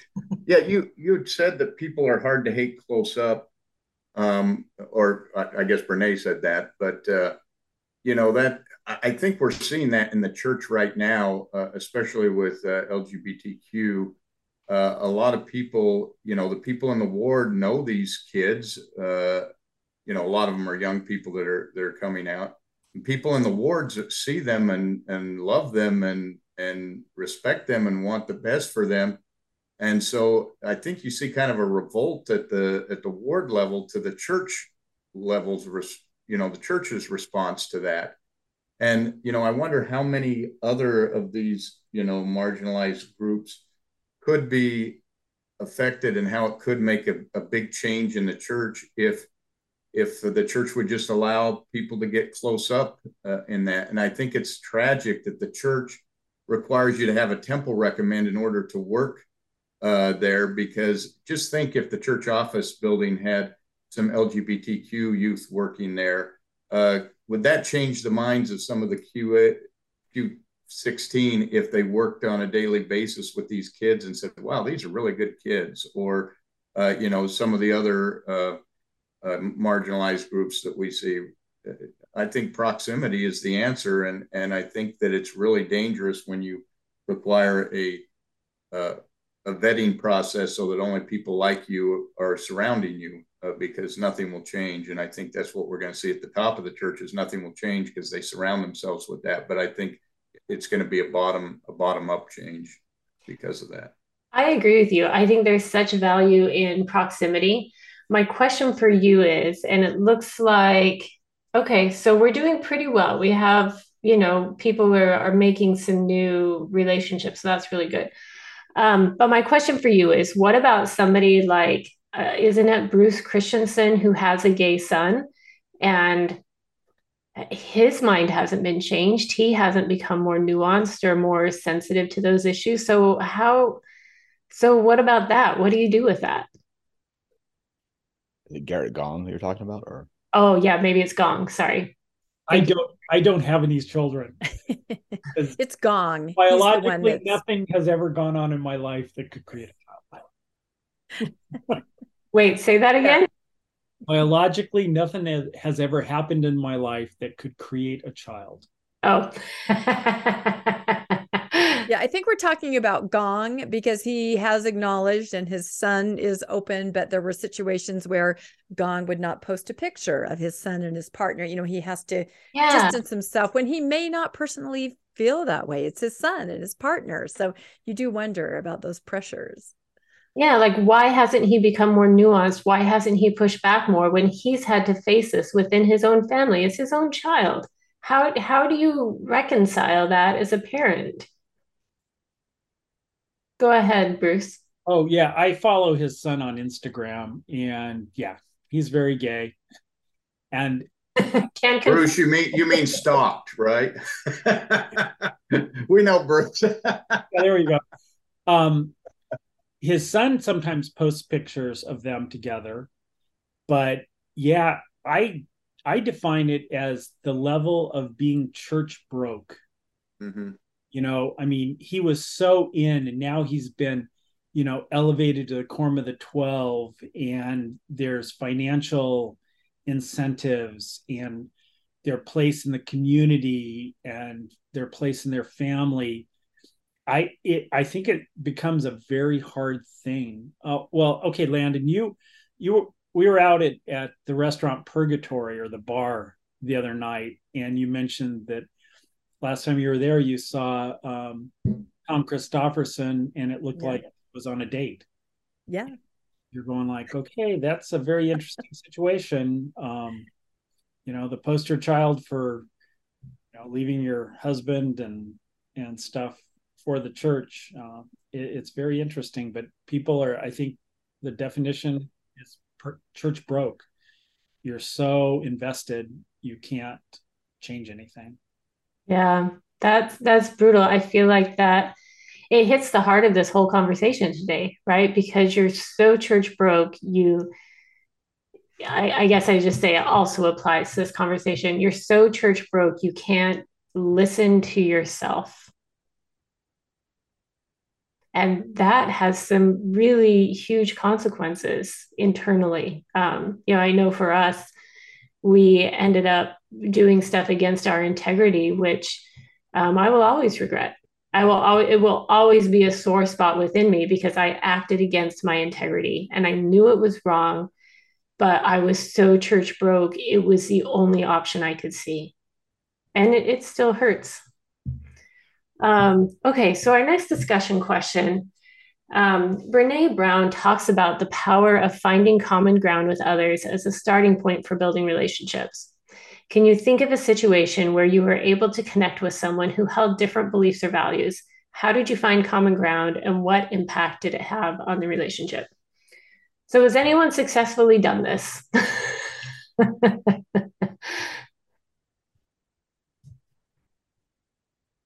Bruce, all right. He's the only one. The rest of us are still just sitting here trying to figure out like how to just be a person.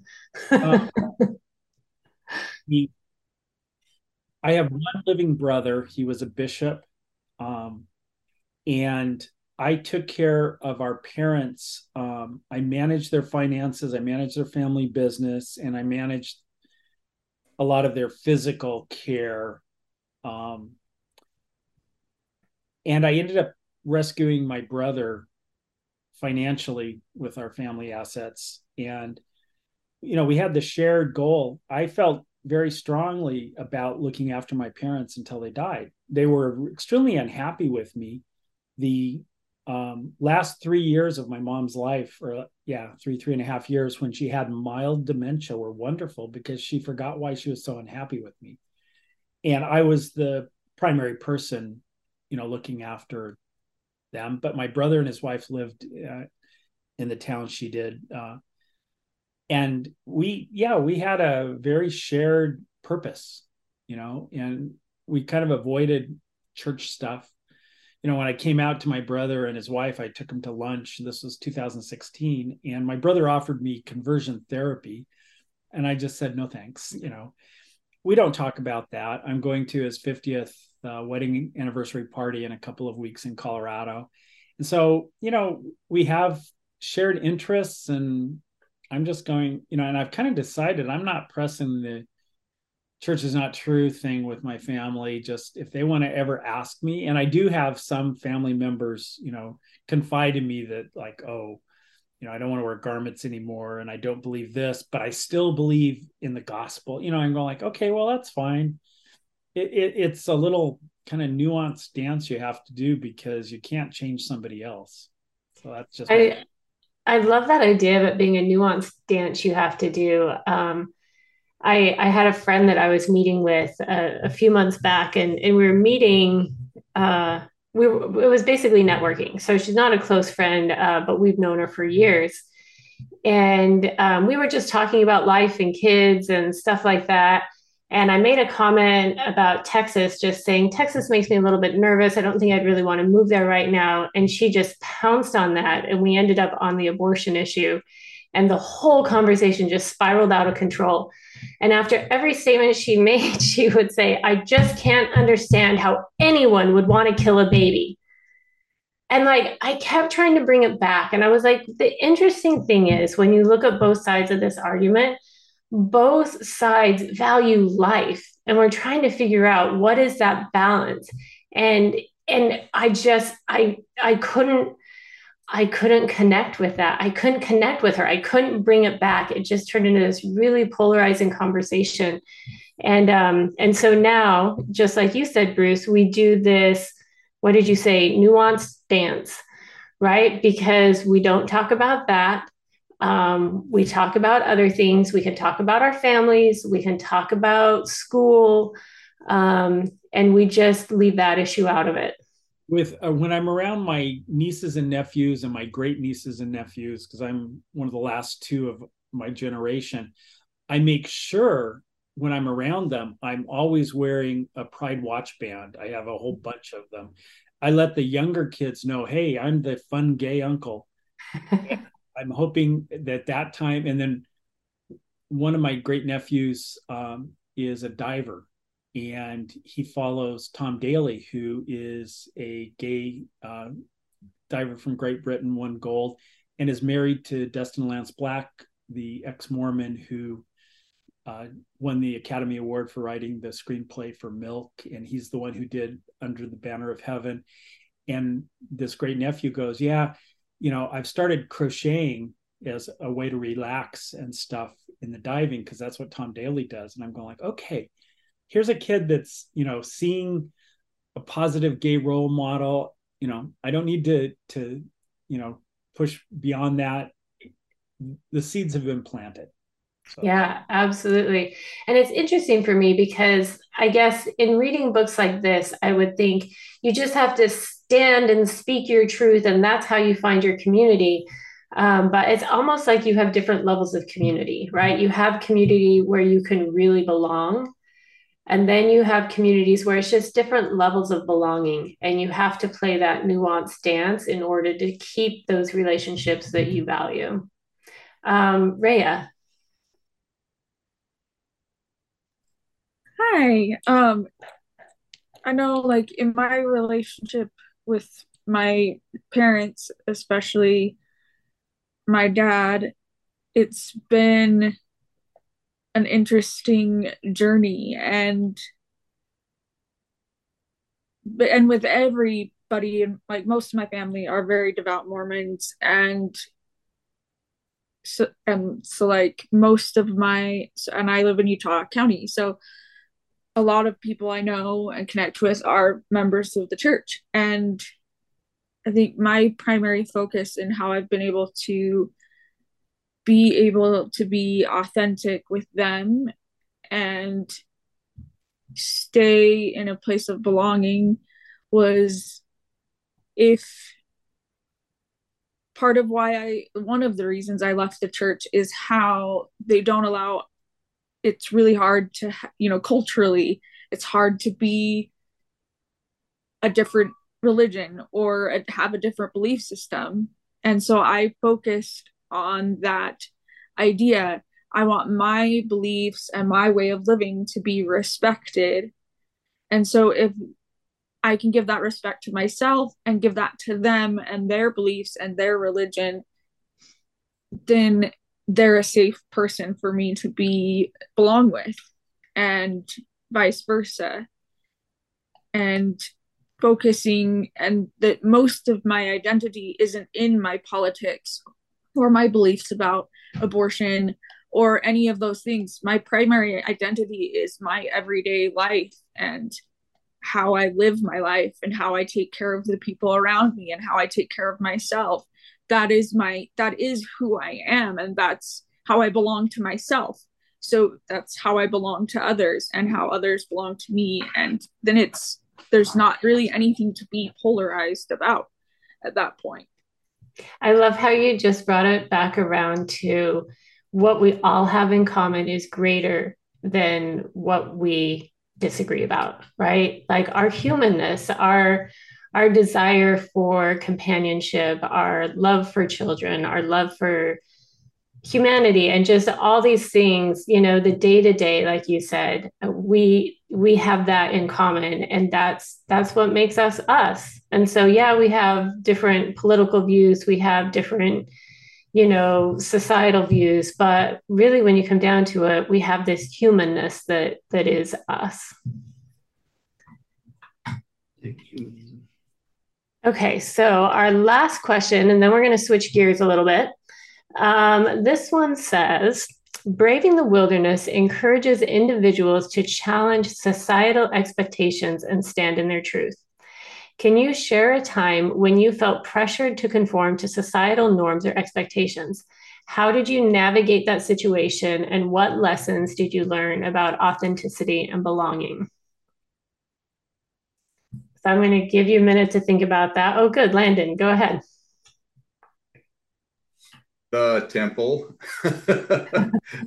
when I went through the temple and everyone, your whole family surrounding you and saying, "Oh yes, this is this is cool." And when I when I went through and I went through pre uh, when they had the you slit your throat and you were disemboweling yourself and everything, and I was just like, "What in the hell did I just go through? And what did I agree to?" But everyone around you is going, "Wasn't that wonderful? Oh, it's." you know this is this is neat this is uh awesome experience. And my mind was saying no, no. But when everyone that you love is standing around you, uh, telling you what a great experience it is, you kind of conform and say, well, if they're saying it, then I love these people and respect them. It, it must be okay. And I continued to go to the temple. It never was my favorite place to go, but uh, you know, I did continue to go till you know, I was 50 year, well, probably 48 or so when I stopped going to the temple, but you know, another 20, 28, 29 years I went, uh, even though I didn't feel comfortable at all with what I was had, had promised in there. Yeah. It makes me wonder if we were to tally up how many times each of us individually did something, even though our whole internal system was telling us no, how what would that number be you know the people on this call? Um because I, I i know i've experienced it. I've experienced it multiple times um since nobody else has a hand raised. Uh for me the the most impactful time when i felt pressure to conform to societal norms was during prop 8 and we were here in California. And we had felt it before because we'd been in Vermont when they did same sex unions. And I know some of you know this story, but I think there's some of you on here that don't. Um, and there was such pressure to join the church's stand against Prop 8. Um, was it against? I can't remember. Anyway to be to be part of that uh, process of not allowing um, same-sex marriage in california or to define marriage between a man and a wife. And we questioned our leaders about it. We were like please help us understand. We don't understand why we're doing this. These these are people who are just trying to exist and trying to have a relationship. And why do you have to get in the way? How does that affect you? And we got yelled at and we got called on the carpet and told that um, they worried for our eternal salvation and all kinds of stuff and even in spite of that um, I did my best to support the church in what they were doing. And I justified it by saying, this, this sounds so crazy. I justified it by saying, I don't want to leave Christ alone on the cross again. Doesn't that sound crazy? That sounds insane. But I was like, okay, I'm going to pressure myself to do this because it's the church and I need to do what's right. And I've hated myself forever since then it makes me so upset because it's I didn't want to do it. Uh, Landon, go ahead. Yeah, sorry, but when you start talking, it brought up many more examples that I can think of. Um, November 15 policy, when that came out, it just sounded wrong to me, and I was going, "That that's not right." I know the articles of faith that you know man will be punished for his own sin and not for Adam's transgression. How is how is this right that children are being punished because of what their parents are doing? And I listened to the church and I said, okay, I all right, I'll buy into that. But it, it wasn't more than six months, seven months later when I started hearing stories of how it was affecting people's lives, where I actually went into the bishop. And, and I'm kind of proud of this because I went into the bishop and I, I said, this is wrong and and I I can't support it. And he defended it and defended it.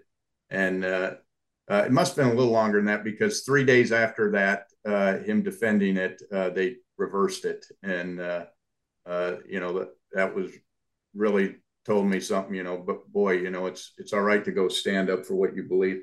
But another one I think of is blacks in the priesthood. How many people did I hear say, "Oh, we've been waiting for this. We knew it would come. We knew the day would come."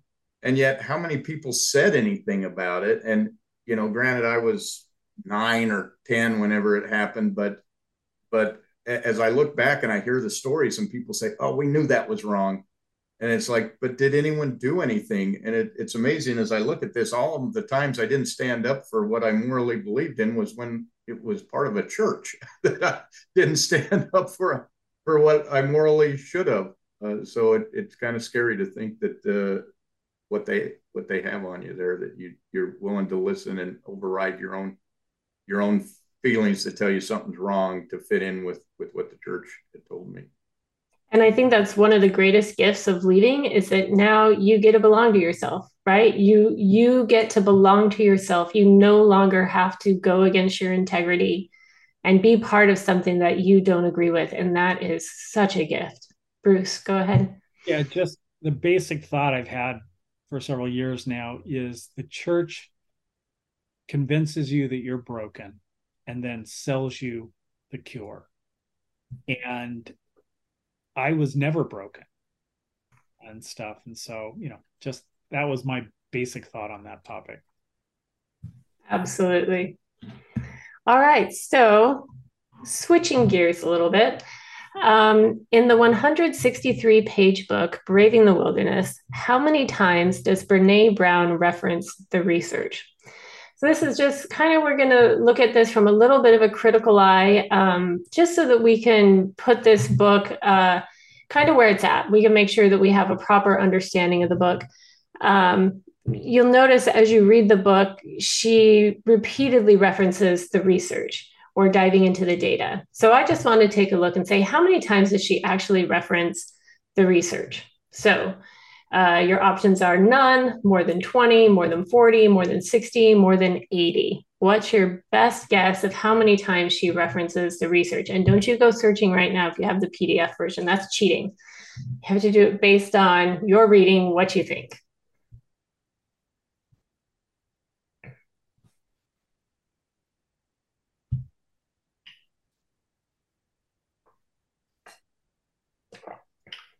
We'll do another 10 seconds.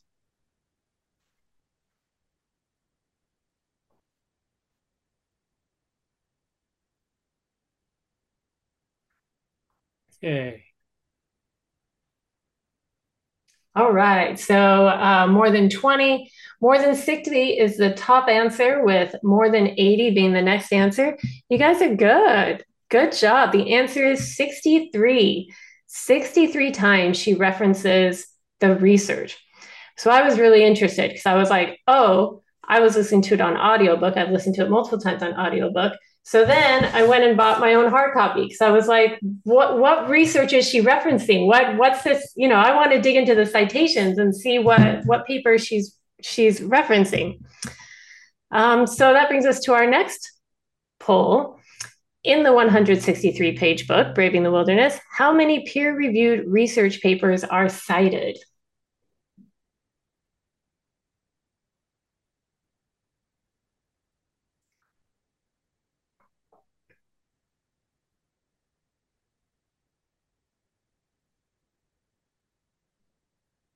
I feel like we need Jeopardy music in the background.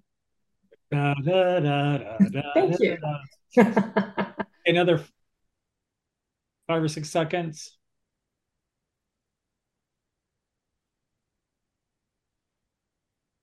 Okay, so we're going to end the poll. All right, so we have uh, the majority think about seven, uh, with the next answer being 10. And the answer is three. She cites two papers in chapter three and one in chapter six.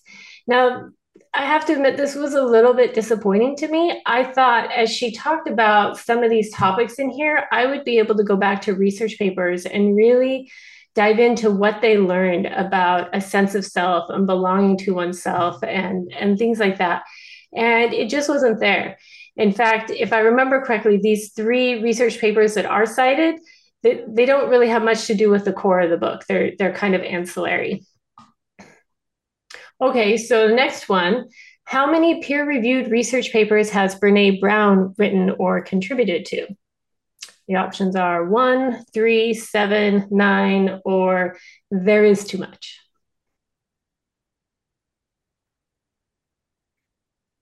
Is that a Princess Bride illusion? there is too much. There is too much. Let me sum up. Okay, another 10 seconds.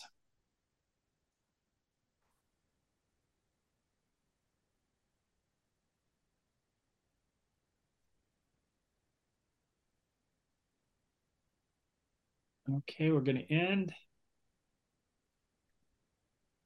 All right, so let's see. The majority of you are guessing seven, with the next being one. Um, looks like some of you have done your homework. The answer is one. She has one paper, and this is from her PhD work. Um, it is Shame Resilience Theory, a grounded theory study on women and shame. And this is actually uh, some interesting work that really talks about how women look at shame and process shame and what, what that means for the female gender. Um, so I, I appreciate that work that she's done. But I was disappointed to find that um, there are no, there's no other papers out there. And in fact, I dove into her website because so many times she talked about, I went, I dove into the research or I um, did this because a lot of the research, a lot of the, the work that she does is um, qualitative, not quantitative, right? So she talks about talking with focus groups and talking with um, in, in this book, I remember specifically she talked to high schoolers, right? So when she was talking about belonging versus fitting in, she was talking with a group of high schoolers. I was like, oh, I want to find out how many high schoolers did she talk to? What, what was the sample size? What questions did she ask? Um, what were their demographics? And I can't find that anywhere. She never gives us any data about these focus groups that she's talking to and it's possible that some of some of this that she's referencing is from this paper in 2006 it's possible. Maybe that's some of this work and she's just pulling from that again. So when she says she dives into the data again she's talking about this data that she gathered from 2006 but i don't know because she doesn't tell me that. Um, i can't find anything about the data that she's drawing on for this book. Daniel I was just gonna say this was one of the things that was hugely disappointing for me uh, about this book is like it, it, it gives me vibes of like religion, like you know people ask about what's the difference between science and religion? Well with science we make our conclusions and we give the evidence and you're welcome to look at, at, at the evidence and come to your own conclusion and, and, and attack my conclusions and everything. Here we have our conclusions and everything and she alleges to have evidence. She has research and data but i where i sometimes when i disagreed with her i would open up the book and be like okay i want to see if maybe she's she's making a hasty conclusion or something. I'm to go look but there were no data. There was nothing to i was like she's like this is the conclusion from the data. But then you can't look at the data it just then it's not really science you know? If if you don't have the data to look at and and, and analyze it's not really science. So she's just philosophizing really. But under the guise of it being science which i found really troubling and and I agree with that. And it, for me, I'm torn because a lot of the themes in this book really resonated with me, and I think you can tell that from our discussion today. Because belonging to myself is really hard to do, and it's something that that I'm working on. So some of the ideas that she shared really resonate with me. But the fact that I can't go back and really look at the data or the research is frustrating. So to me, that's just you know, it's kind of a little bit of a red flag, just so you know, like there's that I can't find a lot of data behind this book. Bruce. Yeah, I was, you know, in in preparing for for this, you know, I saw the questions and stuff, and I'm going. Bruce cheated. Yeah, I, I yeah, I created the poll questions, and um, I'm just going like, okay, this is kind of like a a light feel good book, very short is the way it was presented for her audience. And I think we were a pretty good example of her audience because I really enjoyed listening listening to it on my walks and I'm going like, oh yeah, this you know, and I I do have a better sense of of what her points are. Um, if it were a really well cited book, would anybody have read it? I, I just don't I don't know. On social science research, I have no idea you know? But see that was so that's what i was saying. I was like okay because that's one of her goals. I did read that. One of her goals was that she wanted to be a scientist researcher that could actually write things that the regular person would read. Okay i'm on board with that. But cite your book. So when you tell me that you went into the research give me give me something where i can go look at that it doesn't have to be in here like the book can be written like this but like give me a place where I can go or post it on your website or something. Okay, Daniel, and then we're going to move on to our next slide. Yeah, my, my big problem with that is that, is that she kept saying the research and the data. So she's using that as a sword. She's saying, look, believe me, because I have research and I have data. So when I make this conclusion, I have research and data. But then we don't have the research or, or the data. So we just have to believe her. So, uh, so if she had just said, you know, this is what I, you know, these are my feelings and and a feel good book, right? Here's what I, here's my my humble experience. Here's what I have. I'm totally fine with that. It's a feel good book. I mean, there's lots of books like that you read, and it's just somebody's wisdom, and that's great. But when somebody's like, "Hey, you should believe me because I have data," then you should kind of cite the data. You know, should show us what the data are so that we could look at the data. Oh, you know, that's that's my opinion. Yeah, I agree with that. Okay, so when I researched the main criticisms of this book, Braving the Wilderness, the main criticisms are one, lack of empirical evidence and heavy focus on anecdotes. I think we've covered that one.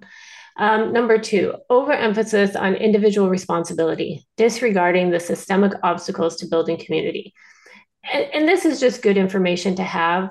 Um, just knowing that some of these problems you're not going to be able to solve because they're they're bigger than you right so you can't take responsibility for all the problems or all the relationships that you can't fix or all the communities that you can't mend right that that's not on you. There are some problems that are just too big for individuals. Um, the next one simplification of complex societal problems. Her advice may be insufficient when it comes to addressing racism inequality and discrimination. So when we talk about connecting with groups that are different from us uh, who hold different values or different opinions her it it just may be insufficient. You know there may just be some people that are so vastly different that it just it's just too complex. It, it doesn't bridge that gap. So just just know that. It may work for our you know our individual small little spheres where we're trying to mend family relationships and things like that. But when it comes to these wider societal problems um, th- this may not be the panacea um, and then the last one the emphasis on personal growth and individual actions may divert attention from the need for broader societal changes. So just don't lose sight, right? Don't lose sight of this, you know, this individual piece here. But we may also need to act in a bigger way to to bring forth societal changes, right? We still have need for these big changes. We can't just be friends with everyone and say it's okay. Like there's some big changes that, that may need to happen that would make it better. So those are the four main criticisms that I found. Um, they resonated with me. Again, uh, her book really resonated with me too. So just just balance those two pieces out um, because it, it may not be the full panacea, but it can be helpful in our individual lives. And that concludes our discussion. So for those of you who have more thoughts that you'd like to share, um, or if you'd like to share uh, if you found this book helpful, um, we'd welcome your thoughts. So, Daniel, starting with you. Um, after we read it, I was thinking about it like, you know, it was like, what was the purpose of that book? And if I had to add a subtitle to this, Braving the Wilderness, the subtitle that I thought of was How to Be Your Best Brene Brown. You know what I'm saying? Because everything was like so specific to her and like at her point, like it was all about her, her, her. And you can glean some good stuff from that but to to then extrapolate that and try to apply it to everyone i would didn't find it super helpful. And i thought she was less than humble in that regard. She would be like you know personal anecdote here's my one personal conclusion that i feel this is the way it should be. And, and that was over and over and over and over. And i was like she's telling us how to be the best brene brown we can be but i'm not brene brown. So yeah, and and Daniel and I talked about this because there were definitely times in the book where I was like, "Oh, this works for her because she's an extrovert. I'm an introvert. So yeah, exactly. the advice she just gave there doesn't apply to me." And and there there were a couple of pieces like that for sure. Uh, Brandy. Um, mine is more of a comment about Brene Brown in general and just observations I have about her. Um, there are things about her that I really, really love, and there are things about her that um, I don't love as much. But the thing I find most interesting about Brene Brown is she's someone that I see people inside and outside of the church look to for different kinds of wisdom. I see her quoted in both areas. And so I think that's why I've tended to try to study her a little bit more because um, I just noticed that um, for sure, definitely all my old Mormon friends were gigantic Brene Brown fr- fans. And now when I watch different things like um, uh, Mormonism Live or different Bill Reel things, he talk he talks about Brene Brown a lot. So it's just an interesting observation. I've had that same experience and even brought up um, we're having some justice, equity, diversity, and inclusion discussions at work. Our consultants like referenced Brene Brown the other day, and, and, luckily they referenced the shame work, so I kept my mouth shut. But if they were going any deeper, I was gonna wait a minute. There's no research backing that. Um, Daniel, go ahead.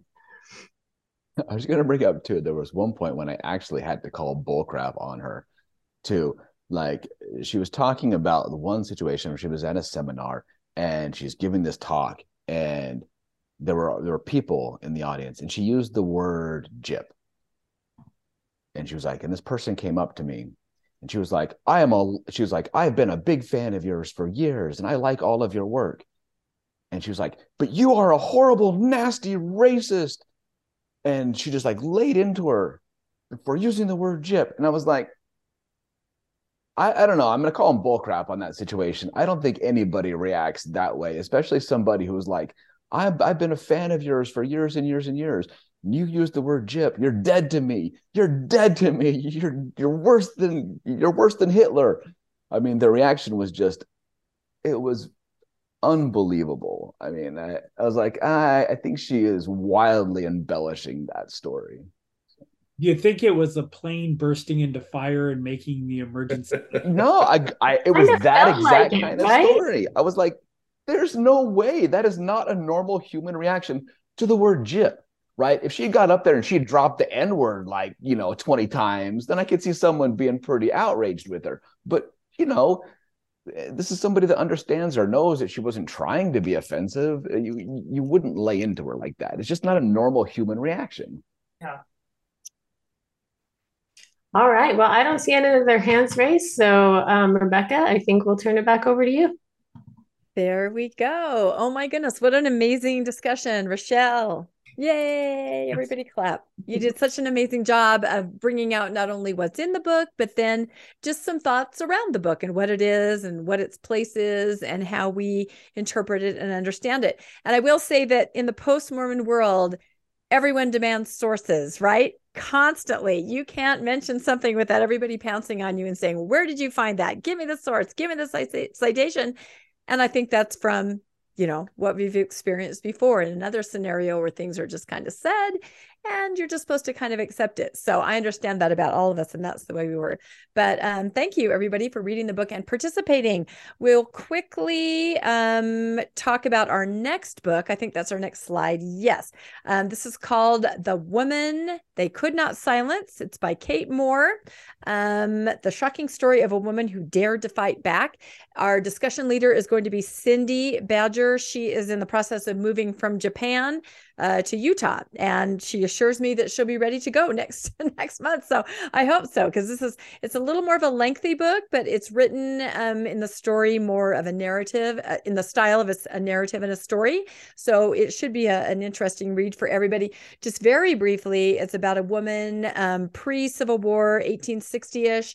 Uh, she speaks her mind. She has opinions. She's a critically thinking woman, and so her husband does what any good husband does. He commits her to a, a mental institution back in the day because you cannot have that happening, right? And I'll just read you this one little part from the blurb. Um, when she gets there to the Illinois State Hospital um, in Jacksonville, Illinois, just atrocious conditions. And um, the blurb says there are many rational women in her ward who tell the same story that they've been committed, not because they need medical treatment, but to keep them in line conveniently labeled as crazy, um, so their voices are ignored. So no one is willing to fight for their freedom and disenf- for the freedom and the disenfranchised both by gender and the stigma of their supposed madness. They cannot possibly fight for themselves. But Elizabeth, um, she is about to discover that the merit of losing everything as that then you have nothing to lose, which I think is a very uh, interesting statement, given the situation that a lot of us find ourselves in. Losing everything means you no longer have anything to lose. So, this is the story of this woman and how she continues to fight back and fight for all women or all people who have been disenfranchised and their voices are not heard. So, this will be on Sunday, July 9th, 11 a.m. Mountain Time. And Cindy will be leading the discussion. So, and please participate, you know, on our Facebook page and tell us what you're thinking as you're reading. Okay, very quickly, we always go through at the end other media that we can point you guys to. Uh, we have the Good Media Club, which is a Facebook page where we kind of curate things that are coming out. Here's an interesting documentary. Here's a um, new podcast on Mormonism. Just anything we find that we think that you guys might be interested in checking out. We have the Good Book Club podcast. Uh, you can find that anywhere where podcasts are available. We where you can listen to back episodes of the book club. We also have a YouTube channel where you can watch those episodes and you can search it by looking for The Good Book Club for Post Mormons. If you just put in The Good Book Club, you're going to run into a lot of um, Christian. Christian sites. We should have rethought the name maybe, but I like the name. So um, also, Landon and I run a podcast called Mormonish, where we delve into a lot of issues that we discuss here in book club and even interview a lot of uh, book club members, are our guests. And that's kind of why we started it because we had such amazing conversations and there are so many amazing people here in book club that we thought, let's just start a podcast where we can branch out and, and talk to people and about these topics. So you can find that anywhere, audio or find us on YouTube. Also, strangely, I have to advertise this because the two things I know very well are Mormonism and Star Trek. So we have a very funny Facebook page called Trexmo. where we basically look at Mormonism through the lens of Star Trek. You don't even really have to understand Star Trek to understand our memes. I think they're quite funny. We're getting a lot of good feedback. So um, if you want to laugh, uh, you can find us on that Facebook page, Trexmo. My favorite Star Trek Mormon meme is the one where um, I, I think it's Voyager, where they have like Harry Kim and um, the Vulcan. What was the name of the Vulcan on Voyager? oh, what's his name? God, Voyager. I'm less familiar with, but I did watch Um, it all. I can't remember now. Tuvok. Tuvok.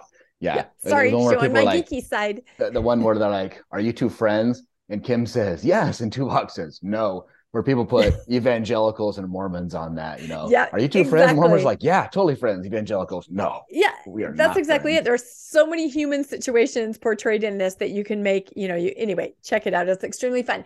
If you zoomed in with us today and you're not a member of the Good Book Club and you would like to, um, if you're not so much on social media, you can just email me at the Good Book Club at mail.com and I'll send you the information and links that way. You can send us a Facebook request, um, the Good Book Club. That's our logo right there. We do most of our interaction there. We put out links, we talk amongst ourselves about the book during the month. Um, we are also on Instagram. You can find us there and I can send you li- links. And we're working on TikTok. We'll see. Like I said, I need to find a post Mormon uh, teenager to help me. get the info out. So um, if you do happen to email me, I think that's our next slide. That um, sometimes that goes to spam from mail, my response. So check your spam and mark me as safe to respond to you. So that concludes our portion today. We'd like to thank everybody for uh, participating. And again, our presenter, Rochelle, and we'll end the recording now.